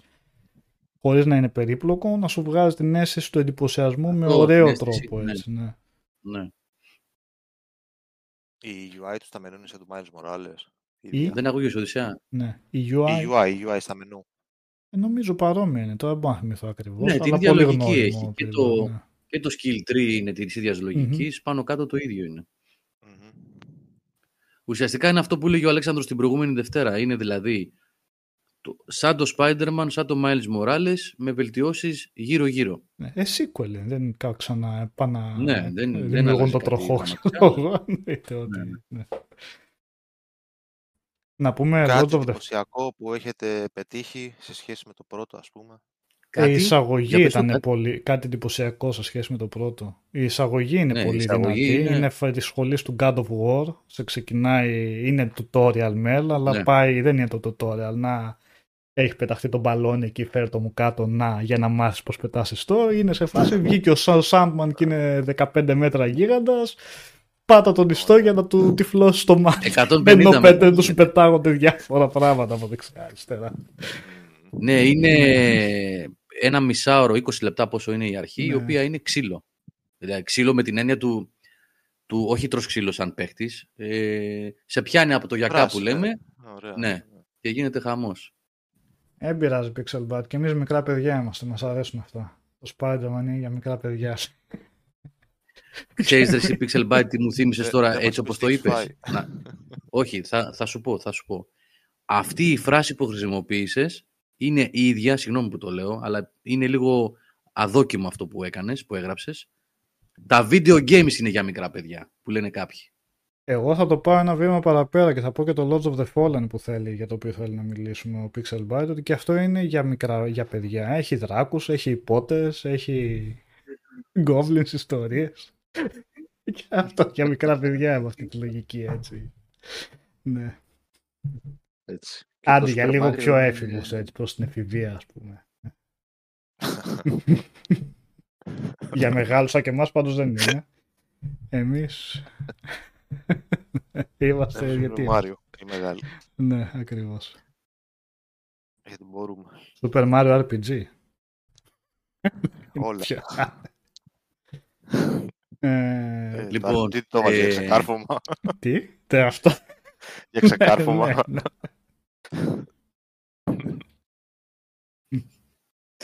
Λοιπόν, για πάμε για Lords of the Fallen, γιατί περιμένει ο κόσμος. Για Spider-Man έχουμε πει ήδη πολλά και υπάρχει ε, πολύ σημαντικό ενδεχόμενο να μαζευτούμε τρει-τέσσερι που έχουμε παίξει αρκετά και να κάνουμε ένα mini, ε, πώς θα το πούμε, Ε, ένα, ένα mini vidcast ε, που θα πούμε περισσότερα, θα βάλουμε και footage από το παιχνίδι να δείτε όσοι ενδιαφέρεστε, γιατί ρωτάτε πολύ να, ας πούμε, ο Squiddy Mute λέει το θέμα είναι να αξίζει τα 70-80 ευρώ για day one. Θα δείτε και πώς είναι Ε, το παιχνίδι, θα αυτό- μιλήσουμε και περισσότερο. Αυτό πάντα είναι Αυτό το πολύ κρίνει ο δύσκολο καθένας να μόνο. απαντηθεί, ρε παιδιά. Ναι, ο καθένας τώρα. Τώρα τι να. Ναι, τι άλλο. Έτσι, έτσι να μπείτε, να ζηλεύουμε και εμείς που δεν παίζουμε ακόμα. Που δεν το έχουμε Ξέρετε παίξει. τι αξίζουν day one; Full price, το Lords of the Fallen. Που τα σκάσαμε. έτσι. Ναι, πραγματικά δηλαδή, με το που άνοιξε πάρτα. ναι, πάρτα έτσι. Όταν είσαι φαν Για του πάμε για Lords είδους, of the Fallen, λοιπόν. Εγώ πήρα και την Deluxe και δεν πήρα χαμπάρι. Εσύ μου το πες. ναι, μου λέει, να ρε, κάνει την μου πάταγα. λέει ο Του Οδυσσέας, αδειάσαν το πορτοφόλι. μου Του αδειάσαν λέει το ο πορτοφόλι και δεν Οδυσσέας, κατάλαβε γιατί. ξεκινάει και μου Άστα, λέει, μας το διάβασα. Ρε εσύ αυτές τις κλάσεις δεν τις είχε κλειδωμένες ε, τελικά. Τις έχει κατευθείαν το παιχνίδι. Ο Οδυσσέα την deluxe πήρες, δεν τις έχω εγώ. Α, Ε, είδα μετά στα settings ότι μου είχε κάτι digital art boot και κάτι τέτοια. Ναι. Το που τα άνοιξαν τα δω. Και λέω 80 ευρώ, μωρέ παιδί, μου ακριβήραν τα παιχνίδια.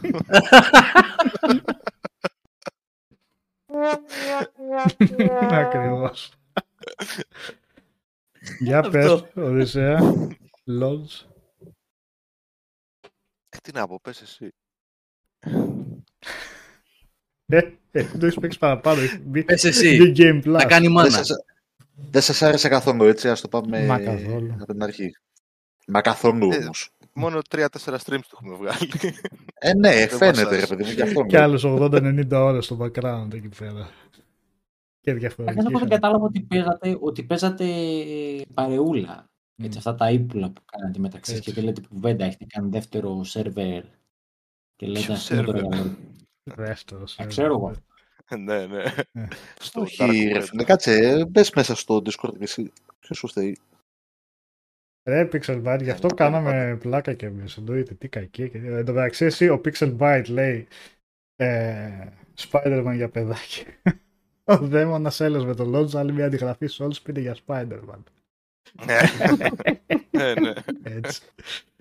ε,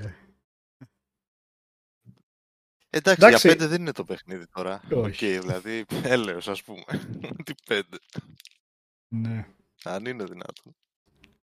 Ε, καλά και αυτή, εντάξει φαντάζομαι μεταξύ σοβαρού και αστείου για πλάκα του λες δαίμονα ως αντιγραφή Souls, αλλά πλέον είναι ένα συγκεκριμένο είδος. Δεν μπορούμε να λέμε αντιγραφή κάθε παιχνίδι που πατάει σε παρόμοιους κανόνες. Το Lords of the Fallen δεν θα το έλεγα σε καμία περίπτωση αντιγραφή, όπως δεν θα λέγαμε κάποτε τα FPS που βγαίναν τα ντουμοειδή μετά το Doom, που όλα λεγόντουσαν ντουμοειδή και κλόνοι και τε- Doom. κάπου λίγο βαρεθήκαμε και λέγαμε οκ, δεν θα τα λέμε έτσι, θα είναι ένα άλλο είδος ας πούμε που θα έχουν κάποιες κοινές συνιστώσες. Ε, σίγουρα αντλεί έμπνευση, δηλαδή fantasy στοιχεία έχει έντονα, dark fantasy το Lords of the Fallen, αλλά και μόνο που προσθέτει το, τον Umbral, τον κόσμο, για όσους δεν γνωρίζουν, δηλαδή είναι ο κανονικός κόσμος και είναι και ένας σαν παράλληλος κόσμος. Ε, ας πούμε μπαίνεις σε ένα χώρο, βλέπεις μια κλειδωμένη πόρτα, αν μπεις στον Umbral, τον άλλο κόσμο, θα δεις ότι αυτή η πόρτα δεν υπάρχει. Θα δεις ένα αντικείμενο που είναι κάπου μακριά, αν μπεις στο Umbral θα δεις ότι σχηματίζονται κάποιοι απόκοσμοι διάδρομοι, ξέρω εγώ, που σημαίνει ότι ξαφνικά αποκτάς πρόσβαση.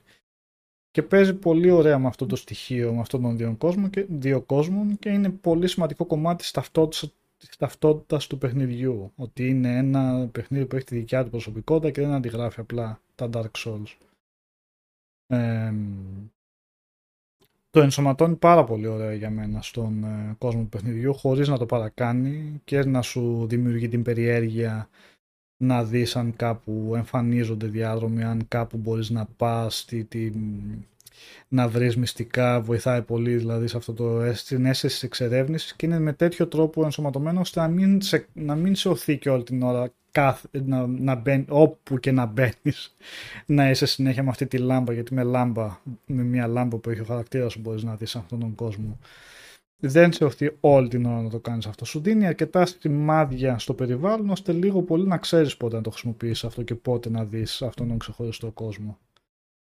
Ε, είναι κάτι που λειτουργεί ωραία. Ε, τώρα δεν, δεν ξέρεις και από πού να τα πιάσεις τώρα αυτά τα παιχνίδια. Πώς να τα... Ναι, κατά να βάση σχολιάσεις. τέτοιο παιχνίδι είναι. Τι να κάνουμε. Δηλαδή, Ναι. ή σου αρέσει η κατηγορία ή δεν σου αρέσει. Δεν ε, είναι κάτι διαφορετικό. Αυτό είναι. Τώρα ψάχνουμε Αλλά να βρούμε τις ναι, λεπτομέρειες αξιοποιεί πόσες, ε, ωραία από τους τον κόσμο, κανόνες έτσι. του παιχνιδιού. Ναι. Και... Ναι, και, και έχει Ναι. πράγματα τα οποία όποιος είναι φαν ας πούμε, του είδους θα δει ότι όπου αυτό το κάνει διαφορετικά και πολλές φορές το κάνει και καλύτερα. Ας πούμε. Το σύστημα μάχης είναι πολύ Ε, καλό όπως το έχουν ε, Το μεταφέρει. σύστημα μάχης για παράδειγμα είναι τελείω ε, μπουλούκια ξύλο ας πούμε. Μμ. Δεν έχει το πάμε σιγά σιγά θα σου κάνω άμυνα θα τέτοιο. Του Ξύλο. πετάει αριθμούς Πολλά το response, παιχνίδι. ναι. πολλά mobs. Ναι. Και σφάζεις για βέρτα. Είναι το αντίθετο ίσως από πολλά Soulsborne παιχνίδια που κάνουν το peak τους στη κορύφωση στο boss fight και σε ταράζουν στο ξύλο. Εδώ πέρα είναι λίγο πολύ το αντίθετο. Η ίδια η πίστα και το πώς είναι οι εχθροί που σου έρχονται σε ταράζουν στο ξύλο και τα boss είναι κάπως πιο ήπια. Δεν... Δεν θυμάμαι δηλαδή boss αυτό που να κόλλησες ξανά και ξανά και ξανά και να λες «Οχ, πώς θα βγει αυτό το πράγμα, πώς θα βγει τώρα». Ας να Ναι. είναι σε μία το επίπεδο των επίπεδων όπου εκεί λες «Ωχ, πώς θα βγει αυτό, πώς θα σκοτώσω αυτά τα δέκα μου μπροστά μου ας πούμε και θα, θα επιβιώσω για να μπορέσω να συνεχίσω».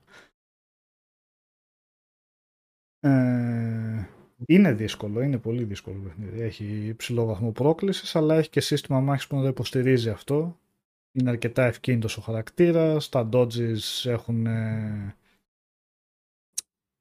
παρέχουν αρκετά iframes, που, που σημαίνει ότι όταν κάνεις dodge είναι για αρκετή ώρα, ας το πούμε, στα πλαίσια του παιχνιδιού, ε, πώς το λέμε, σαν αόρατος ο χαρακτήρας, σαν άτρωτος. Ε, Ο εξοπλισμός πόσο ρόλο παίζει και πόσο, ξέρεις, είναι εύκολο ρε παιδί μου να κάνεις α, upgrade τον εξοπλισμό ή πρέπει να, να δαπανήσεις ώρες; Ο εξοπλισμός είναι λίγο, να είχαμε να λέγαμε, fashion η φάση του. Δηλαδή, εντάξει, τώρα, τι να σου πω ρε εσύ, Μιχάλη, τα fire resistance, ας πούμε, οκ, δεν, δεν αξίζει τον κόπο να επενδύσεις σε κάτι τέτοιο. για τις πανοπλίες λες τώρα, ναι. Ναι, ναι, ναι. Ε, το zoom βρίσκεται όπως όλα ο παιχνίδια της κατηγορίας στα accessories. Στο amulet και στα rings που σου δίνουν. Αυτά δίνουν ε, πράγματα τα οποία θα αλλάξουν το gameplay σου. Οι πανοπλίες βάζεις ό,τι θέλεις. Ε, ναι. Απλά για να φαίνεσαι ωραίος. Τα όπλα αναβαθμίζονται; Τα όπλα είναι κανονικά. Ε, εκεί είναι το... Αναβαθμίζονται και παίρνουν και κάποια slots όπου κουμπώνεις ρούνους επάνω σου που του δίνεις διάφορα properties μετά. Για παράδειγμα, εγώ που παίζα και με μαγείες είχα το δαχτυλίδι που δίνει mana regen για να ανεβαίνει σιγά σιγά το mana ας πούμε. Είχα κουμπώσει ένα αντίστοιχο ρούνο στην ασπίδα που φοράω για να στακάρει το mana regen και τέτοια πραγματάκια βάζεις. Λίγο το φέρνεις στα ίσια σου. Η Εντάξει, εγώ, εγώ ενδυνάμωση του γενικά... χαρακτήρα σου βασικά, για να σου απαντήσω αυτό και, και διαφορετικά Μιχάλη, είναι ότι η ενδυνάμωση δεν γίνεται από τα στατιστικά. Αν ανεβάζεις δηλαδή το strength ή το dexterity για κάποιο, παιχνι- για κάποιο όπλο που χρησιμοποιεί περισσότερο dexterity ή strength αντίστοιχα, δεν θα ανέβει τόσο πολύ το damage του. Το damage του χαρακτήρα, το πόσο damage θα βγάζει ο χαρακτήρας, ανεβαίνει κυρίως από, το, Τα upgrades. ναι, από τα upgrades του όπλου του ίδιου. Του όπλου. Ε, Θα πας στο όπλο σου δηλαδή συν 5, συν 10 μέχρι όσο πάει για να πάρεις το, τη full αναβάθμισή του και μετά, οκ. Αν έχεις καλό scale και βάζεις level στο στατιστικό που κάνει scale, π.χ. το strength, οκ, κάθε level θα σου δίνει, ξέρω εγώ, ένα πόντο, δύο πόντους από ένα σημείο και Μμμ. μετά. Δεν έχει πολύ σημασία. Ξέρεις, Γιατί, γιατί ρε παιδί μου σ- στις From τα Souls νομίζω ότι το πήγανε πιο ταιριαστά σε μένα. Εντάξει, άλλοι μπορεί να το νομίζουν ότι είναι πιο απλο, απλοποιημένο το πράγμα. Με την άποψη ότι στο Dark Souls το 1 ή στο Demon Souls μπορούσες να αναβαθμίσεις τα πάντα και πανοπλίες και ασπίδες και όπλα και ό,τι θέλεις. Α, όχι, εδώ δεν Ε, αναβαθμίζονται μετά- αυτά. Ναι. Ναι, μετά σε κάποια φάση, ρε παιδί μου, νομίζω στο Elden Ring π.χ. τις πανοπλίες δεν τις αναβαθμίζεις. Αν θυμάμαι καλά. Κατάλαβες, αναβαθμίζεις μόνο τα όπλα. Ε, εμένα μου άρεσε αυτό το πράγμα γιατί δεν, δεν μπορώ, αγχώνομαι ρε παιδί μου, να, να, να νομίζω ότι χάνω επειδή δεν έχω αναβαθμίσει και την πανοπλία μου. Κατάλαβες. Δηλαδή, Ε, ωραία, ή μπράβο. και στο, στο Bloodborne κυρίως το όπλο αναβάθμισης. Οπότε μ' αρέ- μ' αρέσει λίγο το Κοίτα, πιο απλοποιημένο. Να σου πω κάτι. Το έκανα, ένα- έκανα ένα stream, ας πούμε, τώρα το, το μεσημέρι και δοκίμασα ακριβώς αυτό το πράγμα που κουβεντιάζουμε. Δηλαδή, έχα, έχανα από ένα boss που μου έκανε fire damage. Λίγο πιο Και κοντά λέω, το εντάξει, μικρόφωνο, οκ. αν θέλεις, φέρε. Ναι. εσύ. Sorry, sorry, sorry. Εδώ. Καλύτερα εδώ. Ναι, ναι. Οκ. Ε, και μου έκανε λοιπόν αυτό το boss fire damage που λες Μιχάλη. Και λέω θα δοκιμάσω να δω τι, φ- τι έχω μέσα στο inventory, να βάλω τα ρούχα που θα μου δώσουν το μεγαλύτερο fire resistance. Βάζω τα ρούχα που μου δίνουν το μεγαλύτερο fire resistance, κουμπώνω και ένα potion το οποίο μου δίνει επιπλέον fire resistance, οπότε ό,τι είχα για fire resistance το έχω κουμπώσει. Είχα το υψηλότερο fire resistance που μπορούσα σε εκείνο το σημείο του παιχνιδιού. Ε, πάλι με δύο hit έπεφτα. Ε, ναι. Αυτό έγινε και εμένα με Κατάλαβες. Poison που ήταν σε εγώ. Δεν Γιατί είναι- οκ, δεν έχει. Δεν έχει, λόγο. δεν έχει πολύ νόημα η άμυνα σε, αυτό το, Μμμ. σε, αυτό, σε αυτά τα παιχνίδια. Με αυτή τη λογική. Δηλαδή του να α, ε, ε, κάνω υψηλά τα στατιστικά μου για να κάνω mitigate το damage. Όχι. Θα κάνεις block. Ή θα κάνεις parry ή θα κάνεις dodge. Μμμ. Δεν παίζουν οι αριθμοί τόσο όσο το πώς παίζεις εσύ στο παιχνίδι. Ε, Οπότε μην αγχώνεσαι. PvP έχει το παιχνίδι πρώτα, Pixel Byte, σου Ναι, κάνουν invade κανονικά. Βέβαια, εντάξει, τις τόσες ώρες που Εσύ παίξαμε... Τι; Και εσύ κάνεις. Και εσύ κάνεις. Τρία-τέσσερα invades μου γίνανε εμένα, δεν είναι ότι σε κοπανάνε. Βέβαια, τώρα ποιος ξέρει, όσο περισσότερο είναι το παιχνίδι έξω, ίσως τόσο πιο συχνά να γίνονται όσο περισσότερος κόσμος παίζει. Ε, το level design του είναι επίσης πολύ καλό. Είναι παραπέμπει σε πρώτο Dark Souls από την άποψη ότι έχεις έναν ενιαίο κόσμο και μ, πας, πας, πας και με κάποιο τρόπο θα σε γυρίσει και στο προηγούμενο στο αρχικό hub, θα, θα επανενωθείς με περιοχές που είχες πάει πριν από ώρες και το μ, κάνει αρκετά Είναι καλά φοβερή δουλειά. να νιώσεις ναι, ότι είσαι σε έναν έτσι σε αυτό, σε Στην έναν αρχή- ενιαίο κόσμο. Ναι. Στην αρχή χάνεις, αλλά μετά το, το, το μαθαίνεις απ' έξω για πλάκα. ναι, Με το πραγματικά. που το περάσεις μια φορά, δύο, το πολύ. Και είναι επιτυχία πας που το καταφέρουν αυτό και αν λάβεις υπόψη ότι όπως είπαμε πριν έχει δύο κόσμους έτσι. Και, παρά, και μαθαίνεις ουσιαστικά και σε δύο κόσμους πώς να βρεις ε, το δρόμο σου. Τον κανονικό και στον ε, Umbral που έχει. Ε, Α, ε, να πούμε ότι είναι πρώτη δουλειά της ε, συγκεκριμένης εταιρείας και για πρώτη δουλειά είναι πάρα πολύ καλή της Hexacon. Ε, εντάξει, εξαιρετική προσπάθεια σε ένα πολύ απαιτητικό είδος και να τους βγει τόσο καλό. Ε, αλλά γι' αυτό και υπάρχουν και κάποιες ατέλειες κατ' εμέ, δηλαδή τα boss fights για, παρά, για παράδειγμα έχει καλά boss fights αλλά όχι και τόσο αξιομνημόνετα όσο σε άλλα παιχνίδια ε, Ναι, ισχύει. καλά του είδους. Το Lies of P για παράδειγμα είχε πολύ πιο εντυπωσιακές μάχες, πιο εντυπωσιακά bosses. Ναι, Ε, 100%. ναι. Ε, και το άλλο είναι ότι δεν είναι ότι δεν έχει πολλούς διαφορετικούς εχθρούς. Αλλά για τη διάρκεια του παιχνιδιού μάλλον θα έπρεπε να έχει λίγους περισσότερους. Γιατί ιδίως από τη μέση και μετά ε, αντιμετωπίζεις τους ίδιους εχθρούς με, ξέρω εγώ, ναι, απλά με διαφορετική σύνθεση σου πετάγονται προφανώς αναλόγως στην πίστα. Λίγο το Τα αντισταθμι... main bosses γίνονται κανονικοί. Ναι. Αυτό, ναι, αυτό ποτέ δεν μ' άρεσε και εδώ πέρα, σε κανένα παιχνίδι. Εδώ πέρα το κάνει Συνέχεια. συνέχεια. Πολλά από τα μομπάκια που είναι ισχυρά, το παιχνίδι ουσιαστικά στα εισάγει σαν mini boss στην αρχή.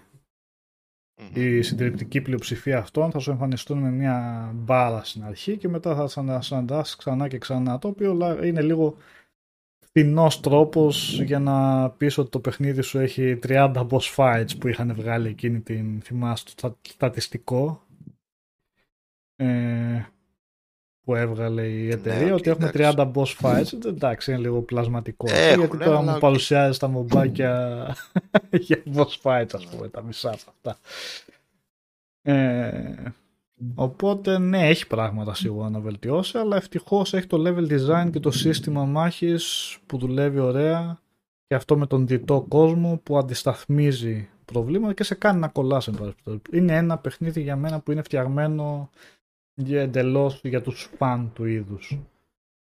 Ε, που Ναι, είμαι πραγματικά. σίγουρος ότι θα το χαρούν. Ιδίως τους φαν του είδους και πιο συγκεκριμένα των Dark Souls. Ναι, ναι, ναι, σίγουρα.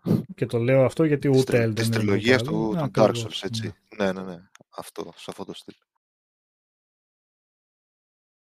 Ε, και για το co-op επίσης το παίξαμε πάρα πολύ με τον Οδυσσέα. Έχει το καλό ε, ότι είναι πάει μονοκόμματα. Δεν σε κόβει το παιχνίδι όπως είναι στα παιχνίδια της From ότι καλείς τον δεύτερο παίχτη και όταν πέσει τον boss ε, φεύγει από το παιχνίδι σου ή όταν χάνεται φεύγει ο δεύτερος παίχτης και πρέπει να το ξανακαλέσεις. Εδώ πέρα άμα θέλει κάποιος το πάει από την αρχή ως το τέλος σερί. Για κάποιο μυστήριο λόγο βέβαια η ίδια εταιρεία έβαλε κάποια εμπόδια στο να είναι πραγματικά δυνατό να το παίξει κάποιος από την αρχή ως το τέλος από την άποψη ότι ο δεύτερος παίχτης δεν μπορεί να δει το loot σε πολλές περιπτώσεις. Στα σεντούκια δηλαδή που θα ανοίξει ο παίχτης ο πρώτος δεν θα τα πάρει ο δεύτερος παίχτης. Διάφορες πρώτες ύλες, πολλές από αυτές δεν θα τις βρει ο δεύτερος παίχτης. Που όσο προχωράει το παιχνίδι αν ο δεύτερος παίχτης μπαίνει μόνο για co-op και δεν παίζει στο δικό του κόσμο καθόλου, σημαίνει ότι θα μείνει πίσω από άποψη ισχύς του, του χαρακτήρα του. Οπότε είναι με- μεν ένα βήμα μπροστά για το co-op σε αυτά τα παιχνίδια. Επειδή αυτό το πώς το έχει η From είναι αχρίαστα δίσκαμπτο. Αλλά εντάξει, ξέρω εγώ, θα μπορούσε να είναι και ακόμα πιο εμ, θα μπορούσε να επιτρέπει ακόμα περισσότερο το, το πλήρες co-op. Να, να- μπορεί κάποιος να πει εγώ θέλω να το παίξω αυτό μόνο με ένα φίλο μου, δεν θέλω να το παίξω καθόλου μόνος, ας το πάρουμε να το πούμε πάμε όλο co-op. Θα έπρεπε να βοηθάει περισσότερο σε αυτό το τομέα. Ε, ναι, αφού το σηκώνει το... Ναι, ναι. Κάνε το, ας πούμε, επιτέλους. Παρ' όλα αυτά, εντάξει, το χάρηκαμε έτσι. Δηλαδή, αυτό ότι πηγαίναμε στον κόσμο έτσι και όταν χάναμε, όχι πάλι invite και όχι τέτοιο, ότι μέναμε συνέχεια στον ίδιο σερβερ, ας το πούμε. Έτσι, ήταν, ε, είναι πολύ θετική εξέλιξη για το co-op σε αυτά τα παιχνίδια. Το co-op πώς μοιράζει το XP, δεν είμαι σίγουρος. αυτός που κάνει το host, αυτός που καλεί το δεύτερο παίχτη, παίρνει το XP που θα έπαιρνε και ας ήταν μόνος του. Ο δεύτερος νομίζω παίρνει λίγο ο λιγότερο. δεύτερος- Ναι, ο δεύτερος παίχτης, παίχτης παίρνει λιγότερο, σίγουρα. Το ατού βέβαια είναι ότι άμα χάσει ο δεύτερος παίχτης δεν χάνει το XP του. Ναι, δεν Άρα χάνει δεν τίποτα. πέφτουν οι ψυχές του ας πούμε. Όχι, όχι. Οπότε όσοι είσαι για co-op απλά προσθέτεις, προσθέτεις, προσθέτεις ψυχές ή όπως ονομάζει το παιχνίδι. Ε, New Game Plus έχει. Να το παίζει ο Οδυσσέας, ε, κάνει το stream σήμερα. Και την πάτησα, μπήκα πολύ νωρίς πριν το patch. Ναι. Ε, αυτά λέγαμε πριν γιατί Οπότε το έκανα πιο δύσκολο χωρίς να το Ναι. θέλω. Μα δεν το ήξερα. Να το ήξερα. Γιατί στο New Game Plus σου αφαιρεί όλα τα bonfires. Έτσι.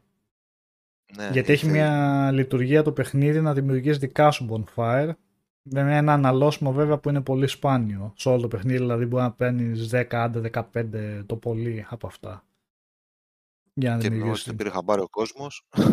Τώρα εδώ τους έκραξε τι έγινε και αποφάσισαν να Ε, πώς, έτσι βγάλουν ανταλλάξανε. ναι, αποφάσισαν να το Plus να το πειράξουν στο New Game Plus και να σου αφαιρεί μερικές από τις bonfires και στο New Game Plus Plus σου αφαιρεί ακόμα περισσότερες αν όχι όλες, το πάει σταδιακά αν εν πάση περιπτώσει με κάθε New Game Plus Καλά, Ίσου ναι, έχει μετά την το- το- επιλογή Το, πας τρέχοντας. ναι. Δεν μπορεί Ίσως να έχει μας την τίποτα. επιλογή να μην είναι New Game Plus, να είναι ακριβώς η ίδια δυσκολία, απλά ο χαρακτήρας σου να είναι με όλο τον εξοπλισμό και να έχει όλα τα bonfires όπως ήταν.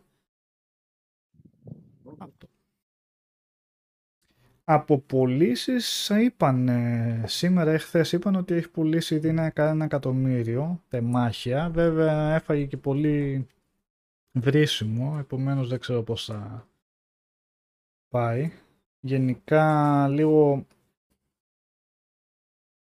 κατ' εμέ αυστηρή κριτική στο παιχνίδι για διάφορα πράγματα, αλλά απ' την άλλη ήταν και μεγάλο θέμα της, ε, του, του αρνητικού κλίματος λόγω του τεχνικού τομέα. Γιατί είναι πολύ βαρύ παιχνίδι, είναι Unreal Engine 5 ε, και φαίνεται σε σημεία. Δηλαδή εντάξει είναι και το πιο ομαλό παιχνίδι που θα παίξει κανείς και στον υπολογιστή έχει και πολύ μεγάλες απαιτήσεις, οπότε εντάξει δημιουργήθηκαν προβλήματα με το πώς τρέχει το παιχνίδι γενικά.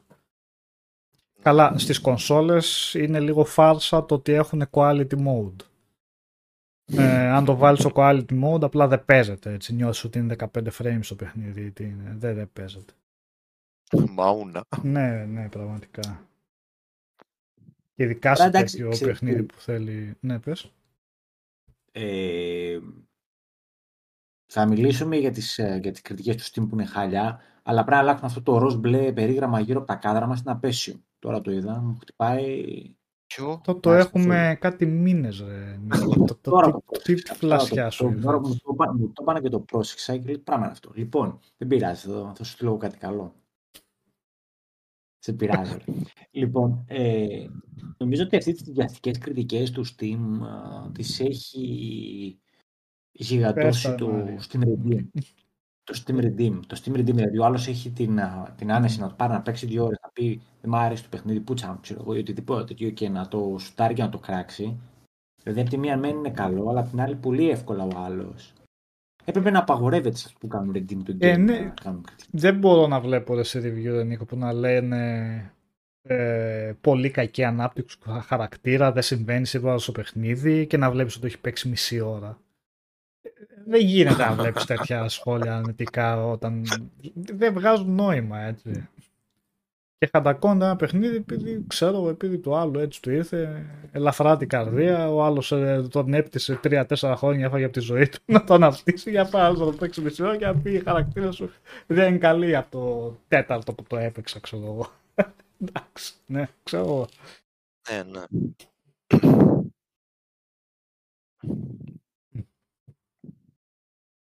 Πρώτο παιχνίδι το είχατε παίξει, παιδιά. Ναι. Και κάποιες ώρες, ναι. Είναι άλλη εταιρεία αυτό που θα αναπτύσσει και ναι. Ουσιαστικά το όνομα μόνο. Εντάξει, α, σίγουρα. α, αυτό με έχει, με έχει φοβήσει εμένα και με έχει κρατήσει ακόμα εκτός. Δεν, δεν πέρασα καθόλου κανένα με το πρώτο παιχνίδι. Η αλήθεια είναι. Ε, Ευτυχώς δεν έχω καμία σχέση.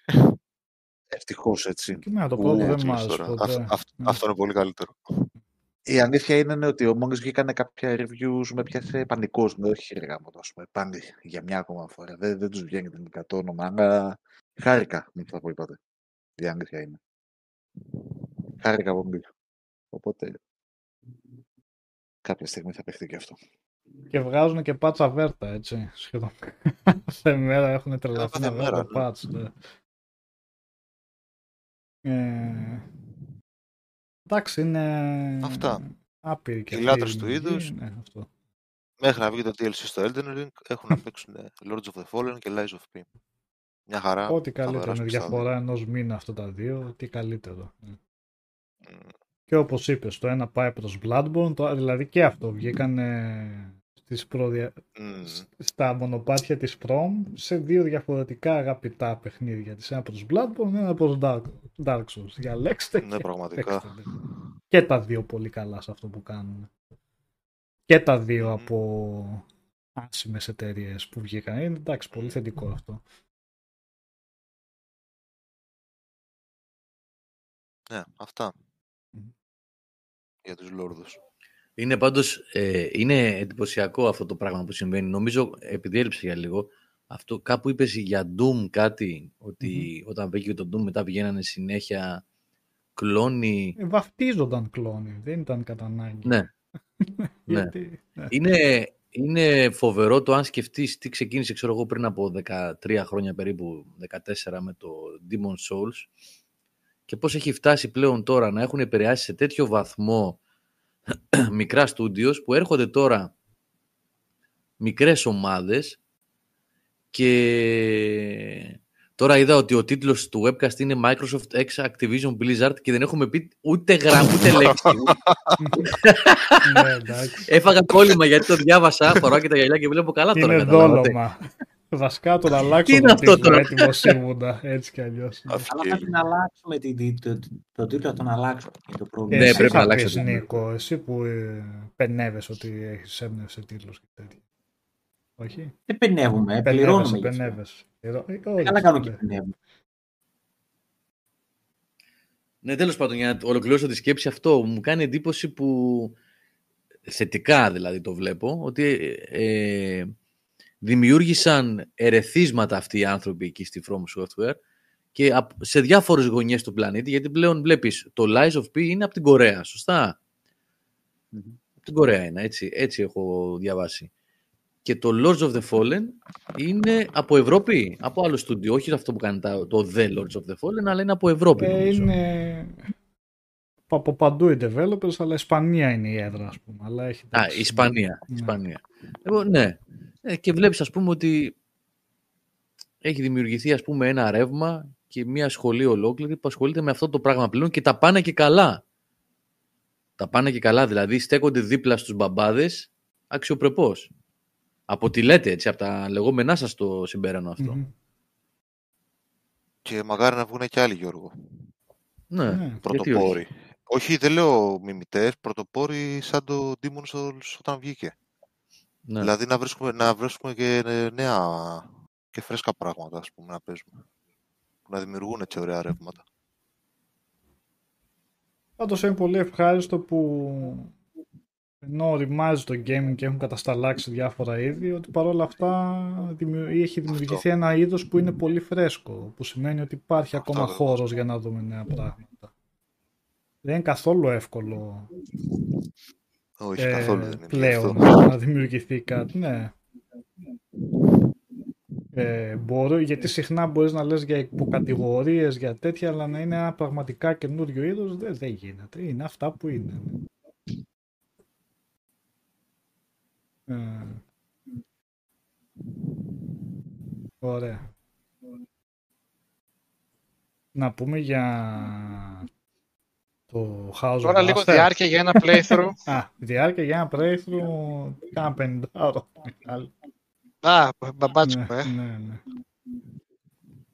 Είναι, έχει πράγμα. Είναι βογκοδέστατο. Μμμ. Το Αστέρικος Θα είχαμε αφήσουμε γράψει για- review, Ηλία Σταύρο, αν θες να το διαβάσεις. Ωραίο ήταν. Αστέρικος. Ναι. Ναι, ναι. Ωραίο το Πολύ είναι η Αστέρικος. προσπάθεια, αλλά το έχεις παίξει. Ωραίος. Όχι, αλλά είδα βιντεάκια. Αλλά ναι, μ' άρεσε. Τίμιο Το- ήταν, ναι. Και ωραία boss είχε και... Ναι, όχι, καλό, καλό, πολύ καλό ήταν.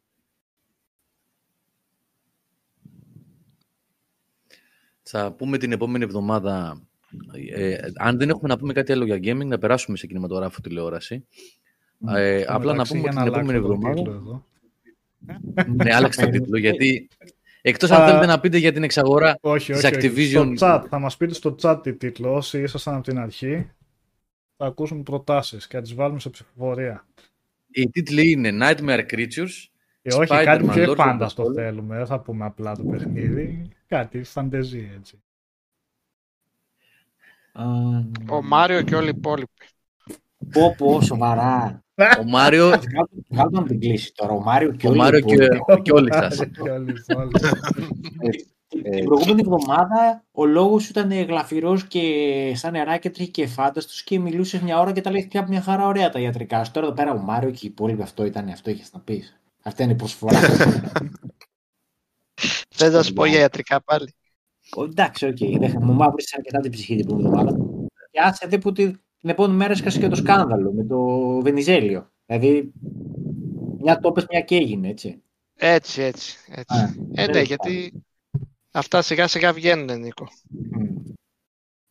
Τώρα, πέρα από τα αστεία, η αλήθεια είναι ότι επειδή αυτό το πράγμα που συνέβη με την εξαγορά, με το κλείσιμο, για να είμαι πιο σωστά, της εξαγοράς της ε, Activision Blizzard King από τη Microsoft, σηκώνει μια, δηλαδή μια αναφορά πρέπει να γίνει γιατί είναι τεράστιο το γεγονός, δεν είναι αστεία πράγματα αυτά. Ωραία, την Δεν είναι έκανες μια εξαγορά ενός Πάμε σπουδίου. παρακάτω.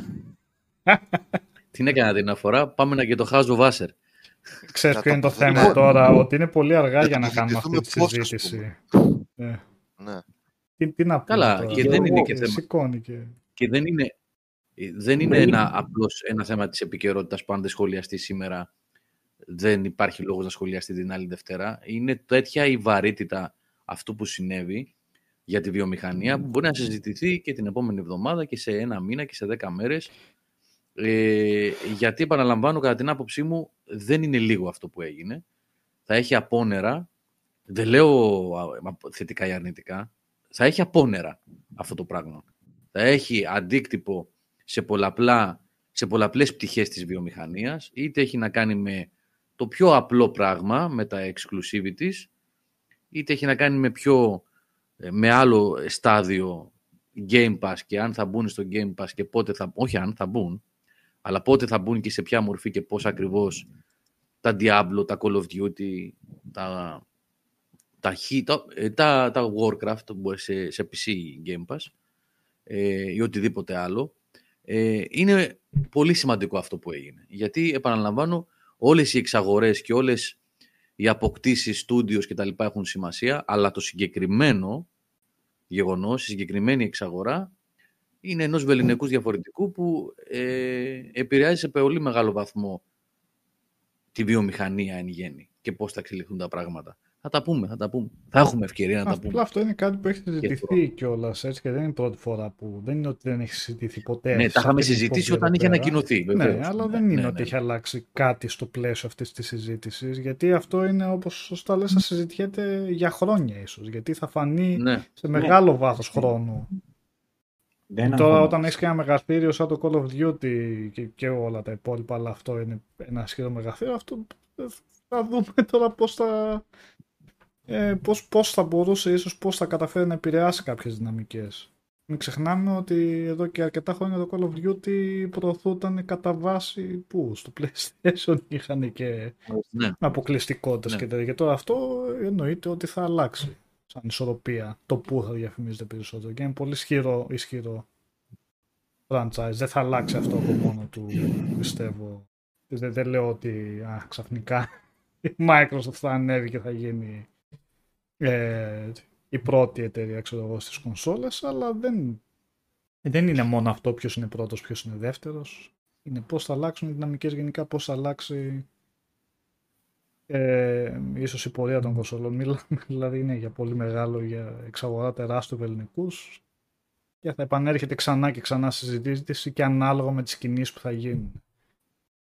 Ναι, μεν έκανε συμφωνία η Microsoft ότι δεν θα το έχει, δεν θα το γυρίσει exclusive το Call of Duty. Αλλά πάλι θα δούμε πώς θα είναι οι κινήσεις της στο μέλλον. Αν θα είναι πλήρως εξισορροπημένα και σε δύο συστήματα. Τι θα γίνει με τα παιχνίδια της Blizzard. Τι θα γίνει με τα υπόλοιπα. Ε, το υπόλοιπο portfolio ξέρω εγώ, που έχει αυτή η εξαγορά. Δεν είναι μόνο το Call of Duty. Δεν είναι μόνο το Diablo. Και βέβαια, ναι, αυτό που λέει Ναι. και ο Κώστας εδώ Έχει πέρα πολλα- και το έχει πώς θα πολλές διαχειριστεί όλα προεκτάσεις. αυτά τα studios. Πώς θα... Ναι. Έχει πολλές προεκτάσεις το θέμα. Δεν είναι, πολύ, δεν είναι απλό. Δεν είναι πολύπλοκο και θέλει πολλή μελέτη και περιλαμβάνει και οικονομικά μέσα. Το να, το να λέμε και να πετάμε πυροτεχνήματα είτε «Α, καταστράφηκε το gaming» ή «Α, ε, η Microsoft ε, ε, τελείωσε, βγήκε πρώτη» ή «Δεν θα κάνει τίποτα» ή ο- οποιαδήποτε άποψη και αν πεταχτεί ως πυροτέχνημα ε, θέλει νομίζω πολύ σκέψη. Δεν μπορείς να πεις έτσι εύκολα να εκφέρεις άποψη. Μπορείς να εκφέρεις ε, μια, μια προσέγγιση να κάνεις ας πούμε στο όλο θέμα ε, και μια εκτίμηση, αλλά είναι πολύ νωρίς και σίγουρα είναι πολύ μεγάλο αυτό που, που έρχεται σε συνδυασμό με την εξαγορά της Bethesda που είναι επίσης τεράστιο το μέγεθος, έτσι. Μμμ. Δηλαδή έρχεται στο καπάκι ε, το οποίο, τα, τα, της οποίας τα παιχνίδια τα έχει exclusive πλέον η Microsoft. Το Starfield είναι αποκλειστικό. Που δεν ξέρουμε τι θα γίνει στην πορεία, αν θα γίνει. Το Call of Duty εντάξει είναι ειδική περίπτωση βέβαια. Είναι μεγάλη συζήτηση. Και σίγουρα θέλει χρόνο για να δούμε πώς θα πάει αυτό το πράγμα. Και δεν είναι και άσπρο μαύρο που λες. Αυτό θα φανεί στην πορεία πώς θα, Ναι. πώς θα πάει. Πώς θα το διαχειριστεί, τι αντίκτυπο θα έχει. Στο Pass θα, δεν θα μπει φέτος το Call of Duty. Κάτι είπαν, είπανε βασικά οι ίδιοι ότι θα μπει, τώρα δεν θυμάμαι αν το εξηγήσανε και το λόγο. Αλλά μελλοντικά ότι θα μπουν, θα μπουν. Εκτός αν κάνει τρελό πισωγύρισμα η Microsoft και εκεί που υποσχόταν τα first party παιχνίδια της θα βγαίνουν πάντα day one στο Game Pass, το γυρίσουν και δεν βγαίνουν εκεί. Βέβαια νομίζω ότι αυτό θα είναι πολύ άκυρο γιατί προωθούν ε, το, το, το pan στη Microsoft αυτή τη στιγμή να προωθήσει όσο δεν πάει το Game Pass. Και τι καλύτερο Έχουν για σβήσει να μικρά μέρη, αυξήσει. Νικόλα, συγγνώμη που σε διακόπτω, αλλά έχουν σβήσει τουλάχιστον στο feed που έχω εγώ βλέπω εδώ τώρα. Α, μάλλον είναι παίζουν αργοπορημένο το κάμερες. feed σου. Ε, αν Α. κάνεις κανένα refresh, για λίγο, αλλά έχει Αχα. ώρα. Α, είναι πολύ Ε, πίσω. ναι. ναι. Ε, ναι, τι καλύτερο για να αυξήσει συνδρομητές σε μια τέτοια υπηρεσία προσθέτοντας την ετήσια κυκλοφορία του Call of Duty ένα παιχνίδι με τόσο μεγάλο εκτόπισμα ε, να μπαίνει πρώτη, από την πρώτη μέρα ε, στο Game Pass. Δεν φαντάζομαι να μην το προσθέσουν και να αλλάξουν την πολιτική τους. Ε, θα μιλήσουμε όμως ή δεν θα μιλήσουμε. Αν είναι να μιλήσουμε, να μιλήσουμε. Δεν πρέπει Ε, να το εντάξει, μια αποφασίσουμε. αφού το έχουμε στον τίτλο τώρα, Γε, μιλήσαμε. Θες να πες τα, πες τα και εσύ, πες. Όχι, Βαριέμαι να σου πω την αλήθεια να μιλήσω αυτό το πράγμα, γιατί τα κάτι το έχουμε συζητήσει εδώ και δύο χρόνια. Θα είμαι απόλυτα ειλικρινής. Απλά εγώ έλεγα να το κάνουμε σαν μια αναφορά του τι αλλαγές θα έχει και το τι θα, θα το δούμε σε ένα χρόνο. Τι αεκάζουμε και τι αεκάζουμε. Ε, θα το μάθουμε. Είναι κάτι που το ξέραμε. Απλά περιμέναμε να, να, να, να ολοκληρωθεί. Εγώ θέλω να μιλήσω για τη Mary McDonnell στο, στο House of Usher. Την πιάνα, Ναι, με. Τη Mary McDonnell. ποια είναι αυτή; Η Αδερφή αυτή. του. Α, η αδερφή του είναι Βέβαια. αυτή. Τι Ε, δεν μανούλα ξέρω. ήταν αυτή. του πρωταγωνιστή. Από τον Battlestar Galactica, η πρόεδρος του Battlestar Καλά Galactica. τα λες. Ναι, Α, αλλά τώρα πω, πω. Καλά. Εντάξει. Τώρα κατάλαβες ποια Ε, είναι. τώρα προφανώς. Ε, τώρα έκανες τη Ναι, Αυτή και περάσαμε στο τόσα χορεύοντας χρόνια. με τους λύκους δεν έπαιζε. Α, μπράβο. Ναι. Πες τα ρε Μιχάλης. Ναι. Συγχωρεύοντας με τους λύκους είναι. Αλλά τώρα είναι λίγο πιο... Δεν ξέρω, κάτι, κάτι μου βγάλει. Κάτι, που, κάτι πολύ περίεργο. Να- Είναι να πω γκίλφ, ε. την αλήθεια. Τι γίνεται. ρε. Να το. Είναι Ναι, στα όρημα και- χρόνια. Παράδειγμα. Έτσι. Μανούλα. Κάτι είναι με τις γόβες που φορούσε και με, και με το περπάτημα. Έχει ένα περπάτημα, ε. Όλα και το στυλ και το στυλ και το φάση ότι δεν με ενδιαφέρεται όλοι οι άντρες και τέτοια είναι. Ήταν ρε παιδί μου άψογη. Όχι όμως ήταν τα μικρό, τα μεγάλη. Το κατάλαβα. Είσαι μερακλής, γι' αυτό το, το κατάλαβα. Σε Είσαι κατάλαβα, μερακλής. ε. είναι. Είπα για τη Μέρη McDonnell, δεν είπα για καμιά άλλη. Αλλά κάτι είχε ρε παιδί μου. Ναι. Καταρχήν, που είμαστε τώρα, θα Ναι. μιλήσουμε με spoiler, χωρίς spoiler, να ξέρουν και οι υπόλοιποι. Ε, όχι, spo- δεν θα πούμε γιατί είναι πολύ καινούριο για spoiler. Ωραία. Είναι πολύ καινούργια σειρά. Θα Ένας προσπαθήσουμε. πρόλογος, όχι προσπαθούμε. είπαμε, για το House of Usher που βγήκε στο Netflix πριν μια εβδομάδα. Αυτοτελή σειρά, 10 επεισόδια, είναι του Flanagan, Mike Flanagan, Οκτώ νομίζω. Οχτώ, επεισόδια ή οχτώ, δέκα, sorry. δέκα. 8 επεισόδια. που είχε κάνει το Blind Manor, πιο πριν όλο το ξεχνάω όπως λέγω, το Haunted House, Haunted Hill. Haunted Hill, Haunted Το Hill. Haunted το... House το of the Hill. Midnight Mass και πιο πρόσφατα είχε κάνει αυτό με το το Midnight Club. Midnight Club, Ναι, ναι, ναι. το οποίο Και το- Επίσης, είναι α, το μόνο από, που τε- λέω. από, Και, και, και ναι, το και το Gerald's Game, Gerald's έτσι. Game Girls, ναι, Girls. και είχε κάνει και το Doctor Sleep, παιδιά, την ταινία. Α, ναι, και το Dr. Συνέχεια Sleep. της λάμψης και Ναι. καλά. Και... Η οποία δεν ακούστηκε πολύ, αλλά εμένα με είχε αρέσει πολύ την είχα δει. Και η Έτσι μούσα πρέπει, του έτσι βέβαια είναι η Κάρλα Γκουγκίνο, έτσι. Παίζει στα περισσότερα στις σειρές του κιόλας και στην ταινία. ε, συγκεκριμένη ηθοποιός. Ε, αυτό Και η γυναίκα του είναι αυτή που Και η γυναίκα έκανε, του, την, έτσι, και η Τσιγκέγκ. πια, τι, αυτή που έκανε την, ε, τη μία από τις κόρες, τη, μία- Ποια; τη μία- την ε, Ασημομάλα, την Ασημομάλα. Που είχε τους assistants. Που είχε τους assistants. Ναι, ναι. είναι η γυναίκα του. Αυτή είναι η γυναίκα Οκ. του. Είναι η γυναίκα Είναι του, η ναι. γυναίκα του. αυτή, Ναι. Μμ. Η γυναίκα του είναι αυτή. Ναι. Ναι, εσύ. Συγκρατημένος μορφασμός μου, το Σάλα, ήθελε να πει πολλά. Αλλά έκανε μόνο μηδίαμα. Για όσους δεν το βλέπετε. Εντάξει, και αυτή ωραία ήταν. Ναι. Δεν μπορεί να πει. Μμ.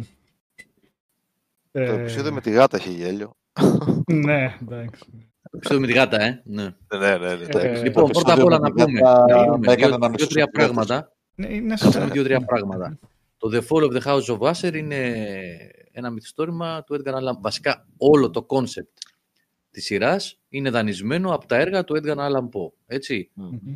Προσαρμοσμένα. Τα σε επεισόδια, ένα- όλα τίτλοι από τέτοια είναι. Και είναι από- όλα από τίτλοι, ναι. Διηγήματά του έτσι. Τα Ναι, επεισόδια, διηγήματα, τα ο ποίηματα, Χριστός τα ποίηματα που Καραβαίος. αφηγούνται μέσα. Μμμ. Ο Χρυσός Καραβαίος, η Μαύρη Γάτα, Pete and the η Κόκκινη Pendulum. Μάσκα. Ναι, το κοράκι. Ναι, Mask of the Red το Death. κοράκι. Ναι. Ναι. Λοιπόν, ε, ο Άρθουρ Πιμ είναι βεβαίως ο Άρθουρ Γκόρντον Πιμ από το επικό, η αφήγηση του Άρθουρ Γκόρντον Πιμ. Τα είχαμε συζητήσει με τον Σάβα παλιότερα, που μιλούσαμε για λογοτεχνία σε, παλιό, σε κάποια special webcast. Ο Άρθουρ Πιμ ο δικηγόρος, που τον υποδίεται ο Μάρκ Ναι, Χάμιλ, ναι. έτσι.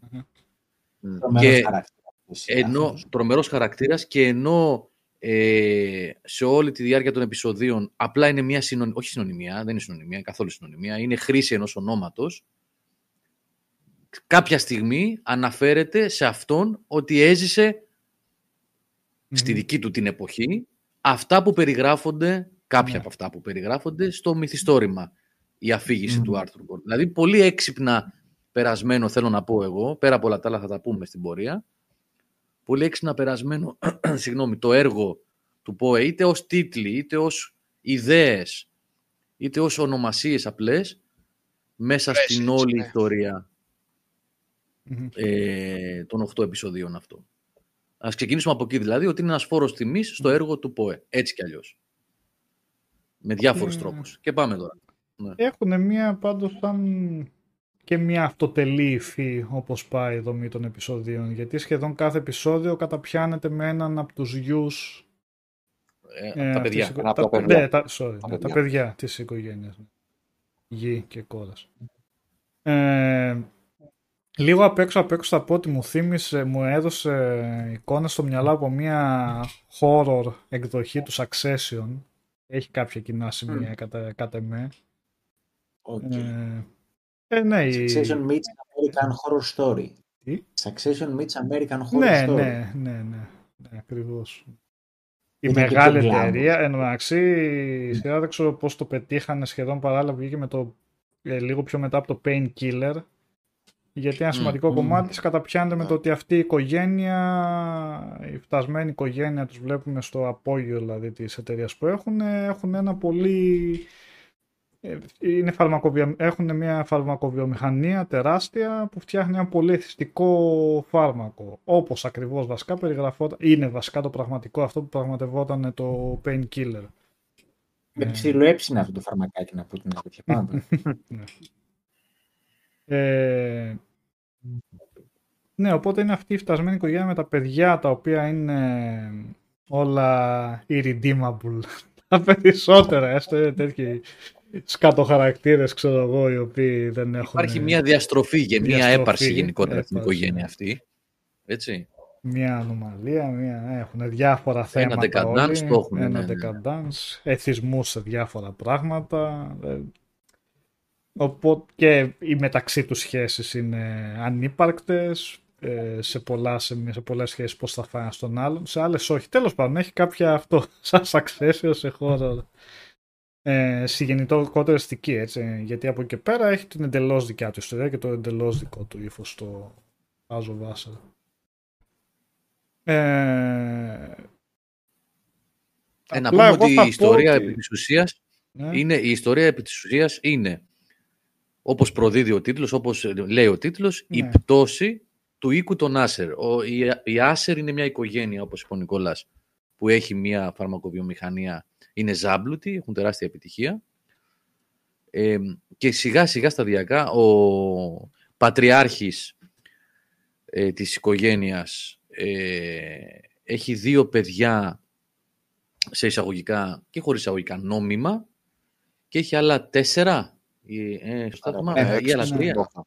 άλλα Άλλα τέσσερα, τέσσερα. ναι, τα οποία τα έχει με άλλες γυναίκες που έκανε τέλος πάντων τυχαίο σεξ. Εξωσυγικές. Στη, Έστω. έτσι, αλλά τα έχει αναγνωρίσει, τα έχει πάρει κοντά του Ναι. και στο κάθε ένα από τα παιδιά έχει δώσει ένα τεράστιο ποσό να κάνει το δικό του Μμμ. επιχειρήν.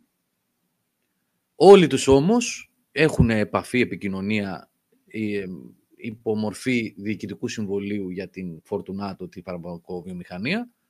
Έχουν λόγο στο τι συμβαίνει. Τους ελέγχει με κάποιο τρόπο όλους. Έχει και την αδερφή του, η οποία είναι η, η μητριάρχης, επί της ουσίας αυτή κάνει εκείνη τα νήματα, η αγαπημένη του Πλωμαριτέλη που λέμε προηγουμένως, η Μάντλιν. Και η ιστορία δείχνει,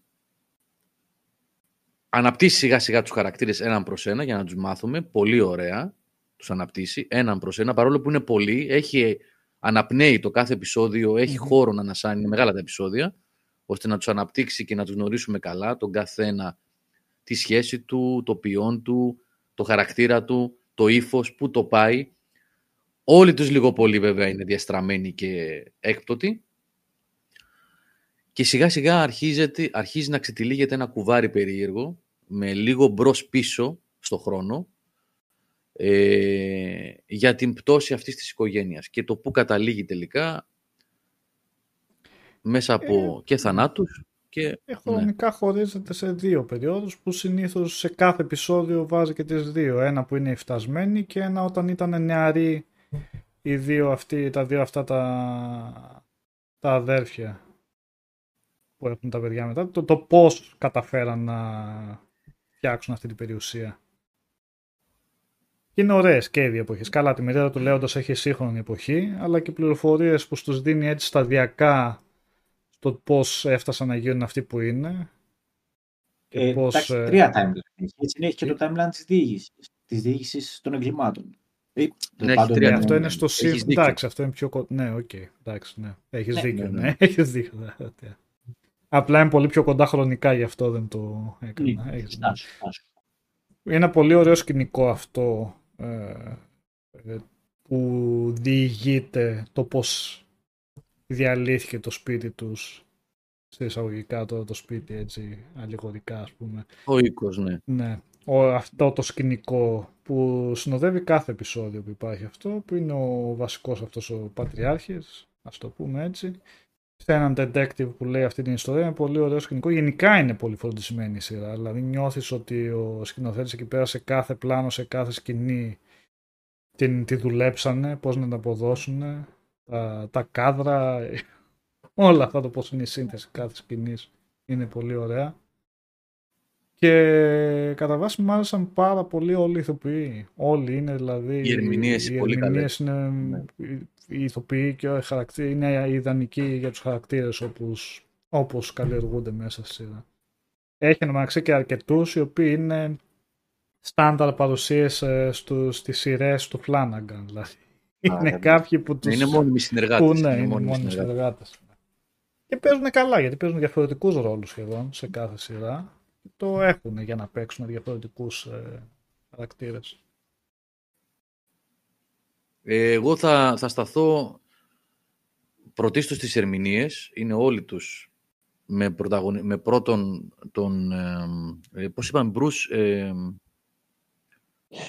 Ε, τα θυμάμαι τώρα. είναι αυτός που είναι ένα, ένας τοπιός που λέτε, ξέρεις. Τους Α, Greenwood, αυτός. Greenwood. Α, αυτός το ξέρω ναι, και δεν ναι. ξέρεις το όνομα του. ποτέ. Ναι. Bruce Greenwood είπαμε. Greenwood, ναι. Λοιπόν, ε, παίζει πάρα πολύ καλά. Παίζει πάρα Αυτό που πολύ κάνει καλά. το bowling, Παι- λες, έτσι, που έχει στο σπίτι του.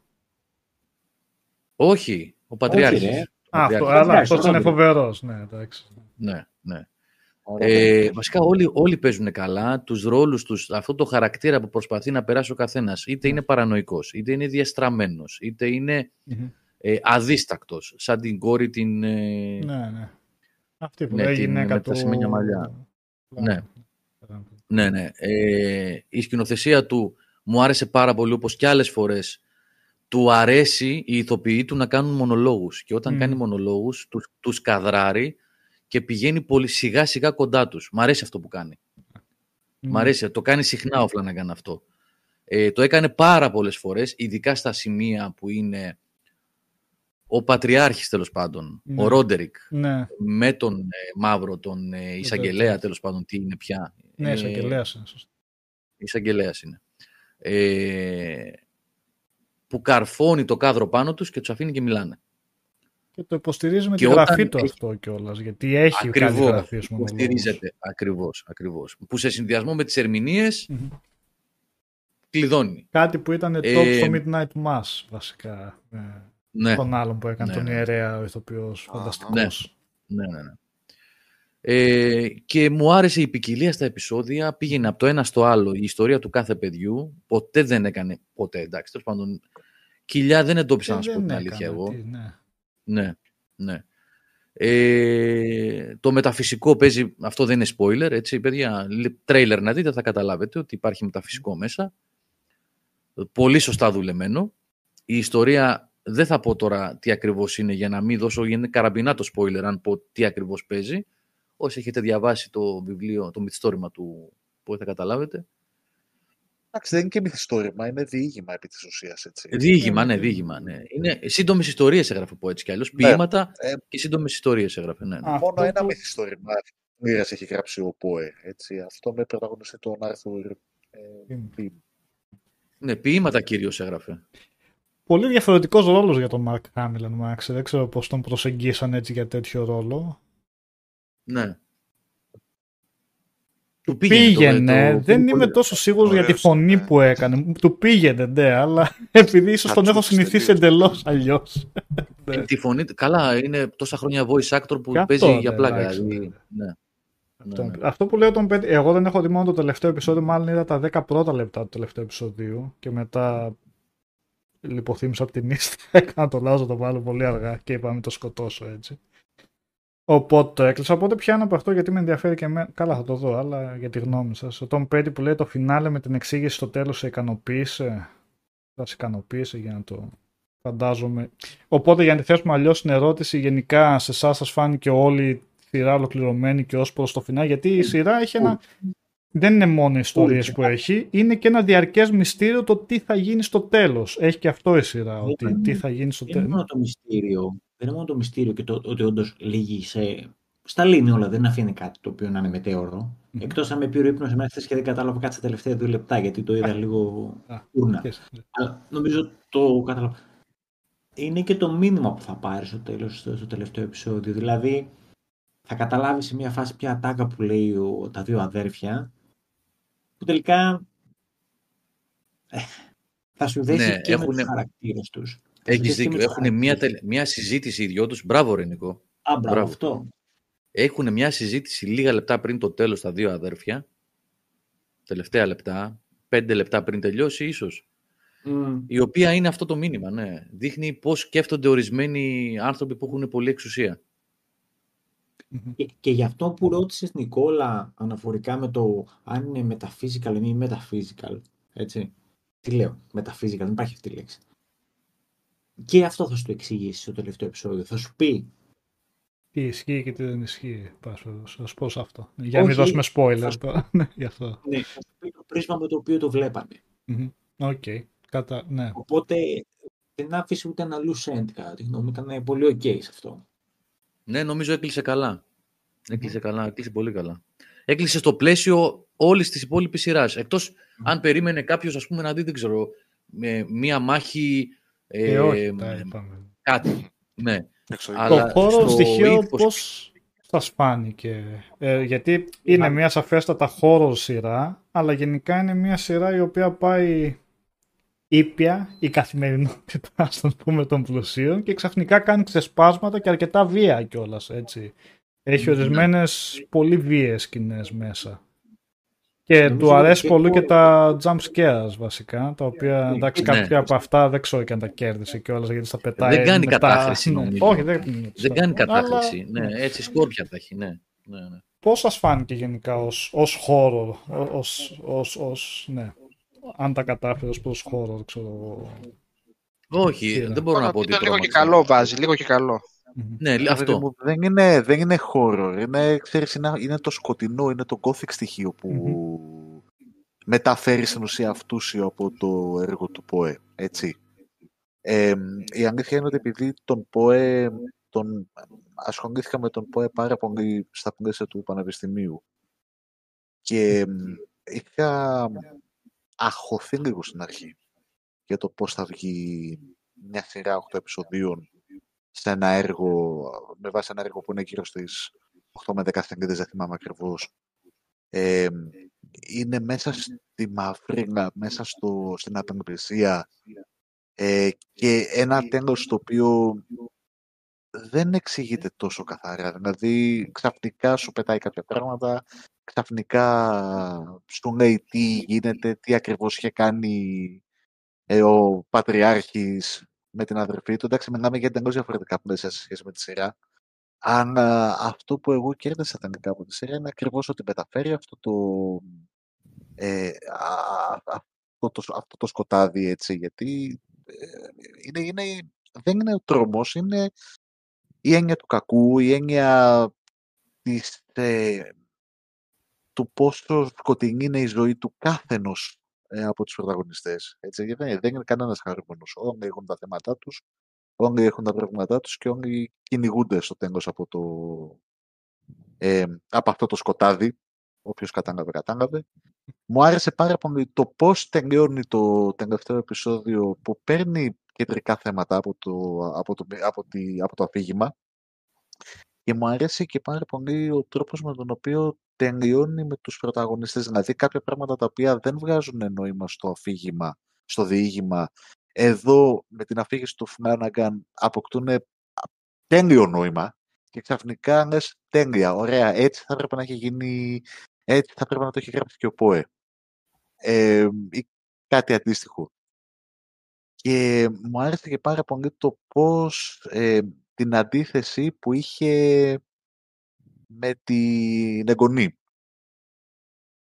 Πολύ ωραίο. Έτσι, δηλαδή το πώς, ε, το πώς ολοκληρώθηκε το κομμάτι της ιστορίας της εγγονής του, του Πατριάρχη, το οποίο ήταν εντελώς διαφορετικό σε σχέση με ό,τι έχει γίνει ε, με, με, με τους προηγούμενους, ας πούμε, τους απογόνους και είναι, είναι, είναι από τα κομμάτια της όμορφης τηλεόρασης που Ναι. εμένα μου αρέσουν κάθε φορά που βλέπω κάτι τέτοιο. Υπέροχο. Το, το τελείωμα με την εγγονή είναι τόσο σωστό, ρε παιδί μου, σκηνοθετικά και σύμφωνα με την ιστορία που βλέπουμε, που λέω μπράβο, μπράβο, μπράβο που έκανε αυτό το Ναι. πράγμα, έτσι. Ναι, ναι, ναι, ναι, ναι, έτσι. Τώρα, πώς, θα, Ωραία. θα πρέπει να μιλήσουμε με spoiler γάμο. Και εγώ δεν ξέρω τι γίνεται και με την εγγονή, δεν πάει κάπου το μυαλό μου. Τώρα Ακριβώς, με, γιατί με, μάλλον θα- με ψήσετε να πάω να συνεχίσω με αυτά που Εγώ θα το που συνεχίσω τώρα, είπαμε. να τελειώσει το επεισόδιο. Ε, ναι, και εγώ τι θα κάνω νομίζω. Εντάξει, η αλήθεια είναι να λέμε τώρα την πάσα, την πάσα αλήθεια. Είναι Ωραία πράγματα. ε, μια ιστορία που μπορούσε να ολοκληρωθεί και σε 4 ώρες αντί για 8 που είδαμε ή 7,5 ξέρω εγώ. Έτσι. Δεν ξέρω, Νίκο, Αυτό, γιατί δηλαδή, κάθε επεισόδιο πιάνεται καλά με Όχι, κάθε όχι. χαρακτήρα. Τον... μ. Καλά είναι, απλώς αν θα τα δεις τα επεισόδια ένα την ημέρα και τα δεις σαν άνθρωπος και όχι σαν κανίβαλος που είμαστε εμείς και τα μπιντζάρουμε, κατάλαβες που εγώ έκατσα ας πούμε, πότε το είδα, την Κυριακή, την Κυριακή Ναι. ξεκίνησα ξέρω εγώ μ, κάποια ώρα και απλά το τέλειωσα ρε παιδί μου τα, τα ξημερώματα, γιατί τέτοιο έκανα. Θες. Ε, ρε παιδί μου, καταλαβαίνεις ότι αυτό το πράγμα θέλει ένα κενό να βάλεις μεταξύ τους.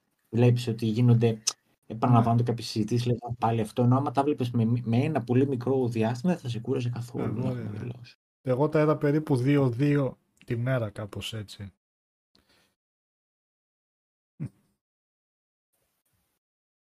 Εγώ στο επεισόδιο Μάλιστα. με τη γάτα το είχα αφήσει, δεν θυμάμαι ποιο είναι. το 4, Ε, Ε, τέταρτο Ε, νομίζω τέσσερα, είναι. ναι, ναι. Τέταρτο, ναι. Εκεί το είχα αφήσει. Παιδιά, επειδή λέμε για ΠΟΕ, Ο Χάζο Ήθελα να Βάστα σας λέμε. πω ότι- The Call of Χάζο Επειδή Βάστα. λέμε για πω, να αρχίσουμε να λέμε για πω. Το Να, ποιος πάντως, είναι ο μια το πούμε. Edgar Allan. ποιος είναι ο ΠΟ, ρε; Πω. ΠΟ. Ε, Παου. Παου. Παου. Α, Πω. Ε, α, Υπάρχει Α. μια ωραία ανθολογία στα ελληνικά. Λέγεται 21 διηγήματα και το κοράκι. Α, Ε, ναι. Είναι από μετέχμιο αυτό. Το έχω. Ε, να πω ότι να, άμα θέλετε μια πρώτη επαφή, ρε παιδί μου, έχει τα πιο γνωστά μέσα. Βέβαια δεν έχει ποίηματα, έχει μόνο το κοράκι. Τέλος πάντων όμως για διηγήματα, τώρα εντάξει εγώ το έχω, το έχω όμως το είχα διαβάσει πολύ παλιά. Ε, από διηγήματα έχει τα πιο σημαντικά και αυτά που ξέρεις αναφέρονται και στη σειρά, τα έχει μέσα όλα. Και υπάρχει και σε, επειδή είναι πλέον ε, με soft cover, πώς το λένε, με paperback, ε, είναι Μμ. και σε πάρα πολύ καλή τιμή. Νομίζω γύρω στο δεκάρικο είναι. Χοντρό βιβλίο και να... Είναι χοντρό ρε παιδί μου, το βλέπεις, έχει όγκο. Οπότε, όποιος θέλει να ασχοληθεί λίγο και αξίζει να ασχοληθεί κανείς, παρόλο που είναι πολύ παλιός συγγραφέας, ε, ας πάρει αυτό, ξέρω εγώ. Και μετά παίρνει και ένα, για το, και ένα βιβλίο με τα ποίηματα που είναι εξίσου σημαντικό κομμάτι του. Αν όχι πιο σημαντικό. Βέβαια το βιβλίο έχει και το κοράκι μέσα, έτσι, που είναι το καλύτερο του ποίημα και ίσως και ένα από τα καλύτερα ποίηματα που έχουν γραφτεί ποτέ παγκοσμίως. Βέβαια το κοράκι αξίζει κάποιος να το πιο, πιο πολύ στα αγγλικά να το διαβάσει, όχι η μετάφραση. Γιατί χάνει πολύ στα. Ε, Δεν- έτσι. Δεν, δεν, δεν ναι. μεταφέρεται Εντάξει, πάρα πολύ. τώρα Ναι, Και εγώ συμφωνώ είναι με τον τέτοια, Μιχάλη. τέτοια η- το ύφος του ποίηματος που δεν μπορείς, Μμ. ρε παιδί μου. Είχε αυτό, το μισό κοράκι είναι η ομοιοκαταληξία του και ο ρυθμός του. Αυτός ο, ναι, ο ρυθμός Αυτά του, είναι- των στίχων, πώς το πάει. Τα καλά είναι που, που να έχεις κάνει μεταλλοήμου στα νιάτα σου. Οπότε αυτά έχεις διαβάσει, ρε παιδί μου. που σου Ε, λέει ναι, καλά, ρε, εγώ ναι, είμαι- α, αλλά είναι κλασικά. το-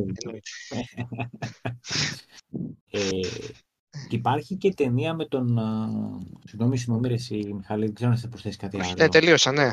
Υπάρχει και μια ταινία με τον. α, τη δε- το 1960. Ωραία, γάμο το. Πάλι που Με τον λέγεται Vincent το Price, House- λες. Με τον Vincent Price. Τους που είχε είναι- βγάλει ναι. πολλές με τον Roger, Corm, Roger Corman. Είχαν βγάλει 5 ή 6 από του Edgar Allan Poe. House of Red Mask, ε, το κοράκι. Α, το κοράκι Αυτά. κομμωδία ήταν. Το Asher βέβαια. Το κοράκι δεν το έπαιζε και ο Pete and the τέτοιος, ο Pendulum. Φραγκεστάιν, πώς το- ο- όχι, όχι ο Μπέλα Boris Λουγκόζη, πώς το Karloff. λέγανε τον άλλο, Boris ρε. Karloff. ο Μπόρις Καρλόφ, ναι. Boris Karloff έπαιζε. ναι. Αλλά είναι κομμωδία αυτό, ναι, δεν είναι, ναι, οκ. Αλλά είχε βγάλει, ναι. Το Pete and Ε, the νομίζω είχε Pendulum βγει ήταν και, πολύ το- ωραίο. και, και Fall of the House of Usher με τον Vincent Price πρέπει να έχει βγει μια ταινία έγχρωμη, Ναι, ναι, ναι, είχε αν δεν βγει. κάνω λάθος. Ναι, είχε Ναι. βγει. Μμμ. Και ήταν και Και πολύ είναι και καλή, καλή. και, ναι. και νομίζω και καλή, ναι. Ε, Επίσης, Poe, μεγάλη επιρροή του Lovecraft, έτσι. Ο Lovecraft τον Poe βασίστηκε. Όπως και πολλών άλλων εννοείται. Μπαμπάς όλου αυτού του gothic α, σκοτεινού κινήματος α, Μμ. που μετά το πήρε ο Lovecraft και όλοι του Lovecraftικού κύκλου και το εξέλιξαν σε κάτι πιο πολύ πιο horror, ρε παιδί μου και Ναι. ναι. Έλα ρε Τάσο, αυτό ήταν το αστείο σου για το κοράκι και να το κορακιάσετε. Αυτό ήταν το αστείο σου. Μπορούμε και κα... Περίμενε.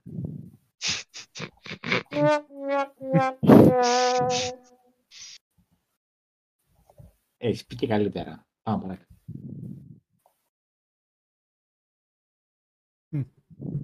Ωραία. Νομίζω... Ναι, μπορούμε να κλείσουμε. Πήγε, πάμε, φτάνουμε Όχι, 11.30. μπορούμε Και Μπορούμε να να δείτε κάνουμε το Only Murders in the Building. Και η τρίτη σεζόν είναι φοβερή. Πολύ καλό, Νικόλα, Η έτσι. Meryl Ναι, Streep είναι ναι. φοβερή. Εγώ νομίζω ότι είναι και καλύτερη από όλες, νομίζω. για Νομίζω, μένα. ναι, ναι. Και επειδή έχεις μάθει τους χαρακτήρες, είναι και πιο έντονες συναισθηματικά κάποιες σκηνές. Ξέρει, Μιχάλη, όποτε Ήταν- ήταν αρχίζω πάρα ένα πολύ επεισόδιο, είναι από τις λίγες σειρές που κάθομαι και βλέπω όλο το εισαγωγικό, το, τους τίτλους αρχή. Με βάζουν εντελώς στο κλίμα. Ε, είναι αυτή ωραίο, την ρε, σε όμορφη- βάζει έτσι λίγο, σε Ναι, βάζει τη το κλίμα. μουσική που έχει και αυτά. Ναι. Ναι, και εγώ, και εγώ το κάνω αυτό. Και έχει πολύ ωραία σκηνικά μέσα. ρε, εσύ. Οι χώροι εσωτερικοί όλοι είναι πολύ ιδιαίτεροι. Έτσι, το... Τα έπιπλα, ή τα Εντάξει, πετσαρίες, τα όλα όσα έχουν, φτιάχνουν ένα πολύ ιδιαίτερο στυλ. Ναι, και όμορφο στο μάτι είναι και, και ωραίους διαλόγους έχει. Είναι πάρα Μμμ. πολύ ευχάριστη σειρά και εύκολα τη βλέπεις γιατί έχει μικρά επεισόδια αλλά πλούσια. Και είναι και ωραίο το μυστήριο. Ό,τι ρε. πρέπει. Το ακριβώς αυτό Έτσι, έτσι murder και αυτό, αυτό mystery το έδωσε, whodunit, ναι. ρε παιδί μου. Ναι, whodunit, ναι, Ναι. ακριβώς. Μμμ. Το Buddies το είδε κανένα. Όχι ακόμα. Το ισπανικό τι είναι αυτό; Μμ. Ή Όχι, αυτό το αγγλικό του, του Netflix με τις τέσσερις δολοφονίες συγγνώμη που γίνονται σε τέσσερα διαφορετικά timelines που σου έλεγα. Αχα, ναι, ναι. Κατά- Όχι. Λέγατε το House of Usher το τέλειωσε. Εδώ το δω Song αυτό. of Bandits δεν είδαμε ακόμα. Α, εντάξει, τα αυτό- επεισόδια και τίποτα άλλο. Γιατί ενώ έχει όλα τα στοιχεία που θα έπρεπε να μ' αρέσουν western, τέτοιο φανε, ε, ποζεριές και αυτά, γιατί δεν πάω να δω Είναι και τα ωραία. υπόλοιπα; Είναι κορεάτικο. είναι Δεν το έχει βλέπεις, σημασία. παιδί μου. Το Good, The Bad, The Weird είναι μία από τις αγαπημένες μου ταινίες. Κορεάτικο western. Είναι έπος. Περιμένεις να δεις ο άλλος να φτύνει ταμπάκο και να το πατάει ρε παιδί μου με την πότα της τριφτή και να πετάει Αμερικάνικη φορά. και να έχει αυτό το κλειδίσκο το. Πώς το κάνω κλειδίσκο, δεν μπορώ να το κάνω προφανώς γιατί δεν είμαι κλειδίσκο, αλλά αυτό το. Οπότε ναι, σου ίσω σε μοιάζει λίγο ατέριαστο αυτό εννοώ.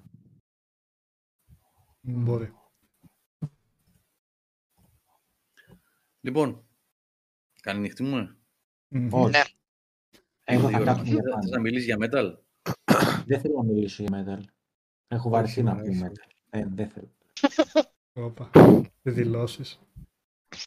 Καθόλου δηλώσεις. Πρόσεξε, αν το πεις αυτό τρεις φορές θα σε επισκεφτεί το βράδυ ο Σάββας στο σπίτι. Θα σε φλακώσει. Νίκο, το, το Judas Priest το καινούριο σ' άρεσε το τραγούδι; Ε, βέβαια, εννοείται. Αφού με κουνοκόλλησε. Εγώ όταν ακούω πλήκτρα στην αρχή και τέτοια έτη Έτσι, έτσι, έτσι, έτσι. πετάω- Σε νιώθω, σε νιώθω. Κουνιέται η Σε ουρίτσα νιώθω. μου. Ωραίο από ήταν. πίσω. Ωραίο ήταν, ωραίο ήταν, ωραίο ήταν. Εννοείται να είναι ωραίο. Μμμ. Αλλά να μην πούμε άλλο για metal, γιατί και εγώ εφημερεύω αύριο και... Τι πρωτότυπο. Αποκλείεται Αυτό είναι τη είναι μέρα. ο- δεν είναι. Άλλη Α, Λοιπόν, ο στην Γιώργος πλάτη έφυγε κατευθείαν. Ξαναμπήκε το μετάλλιος.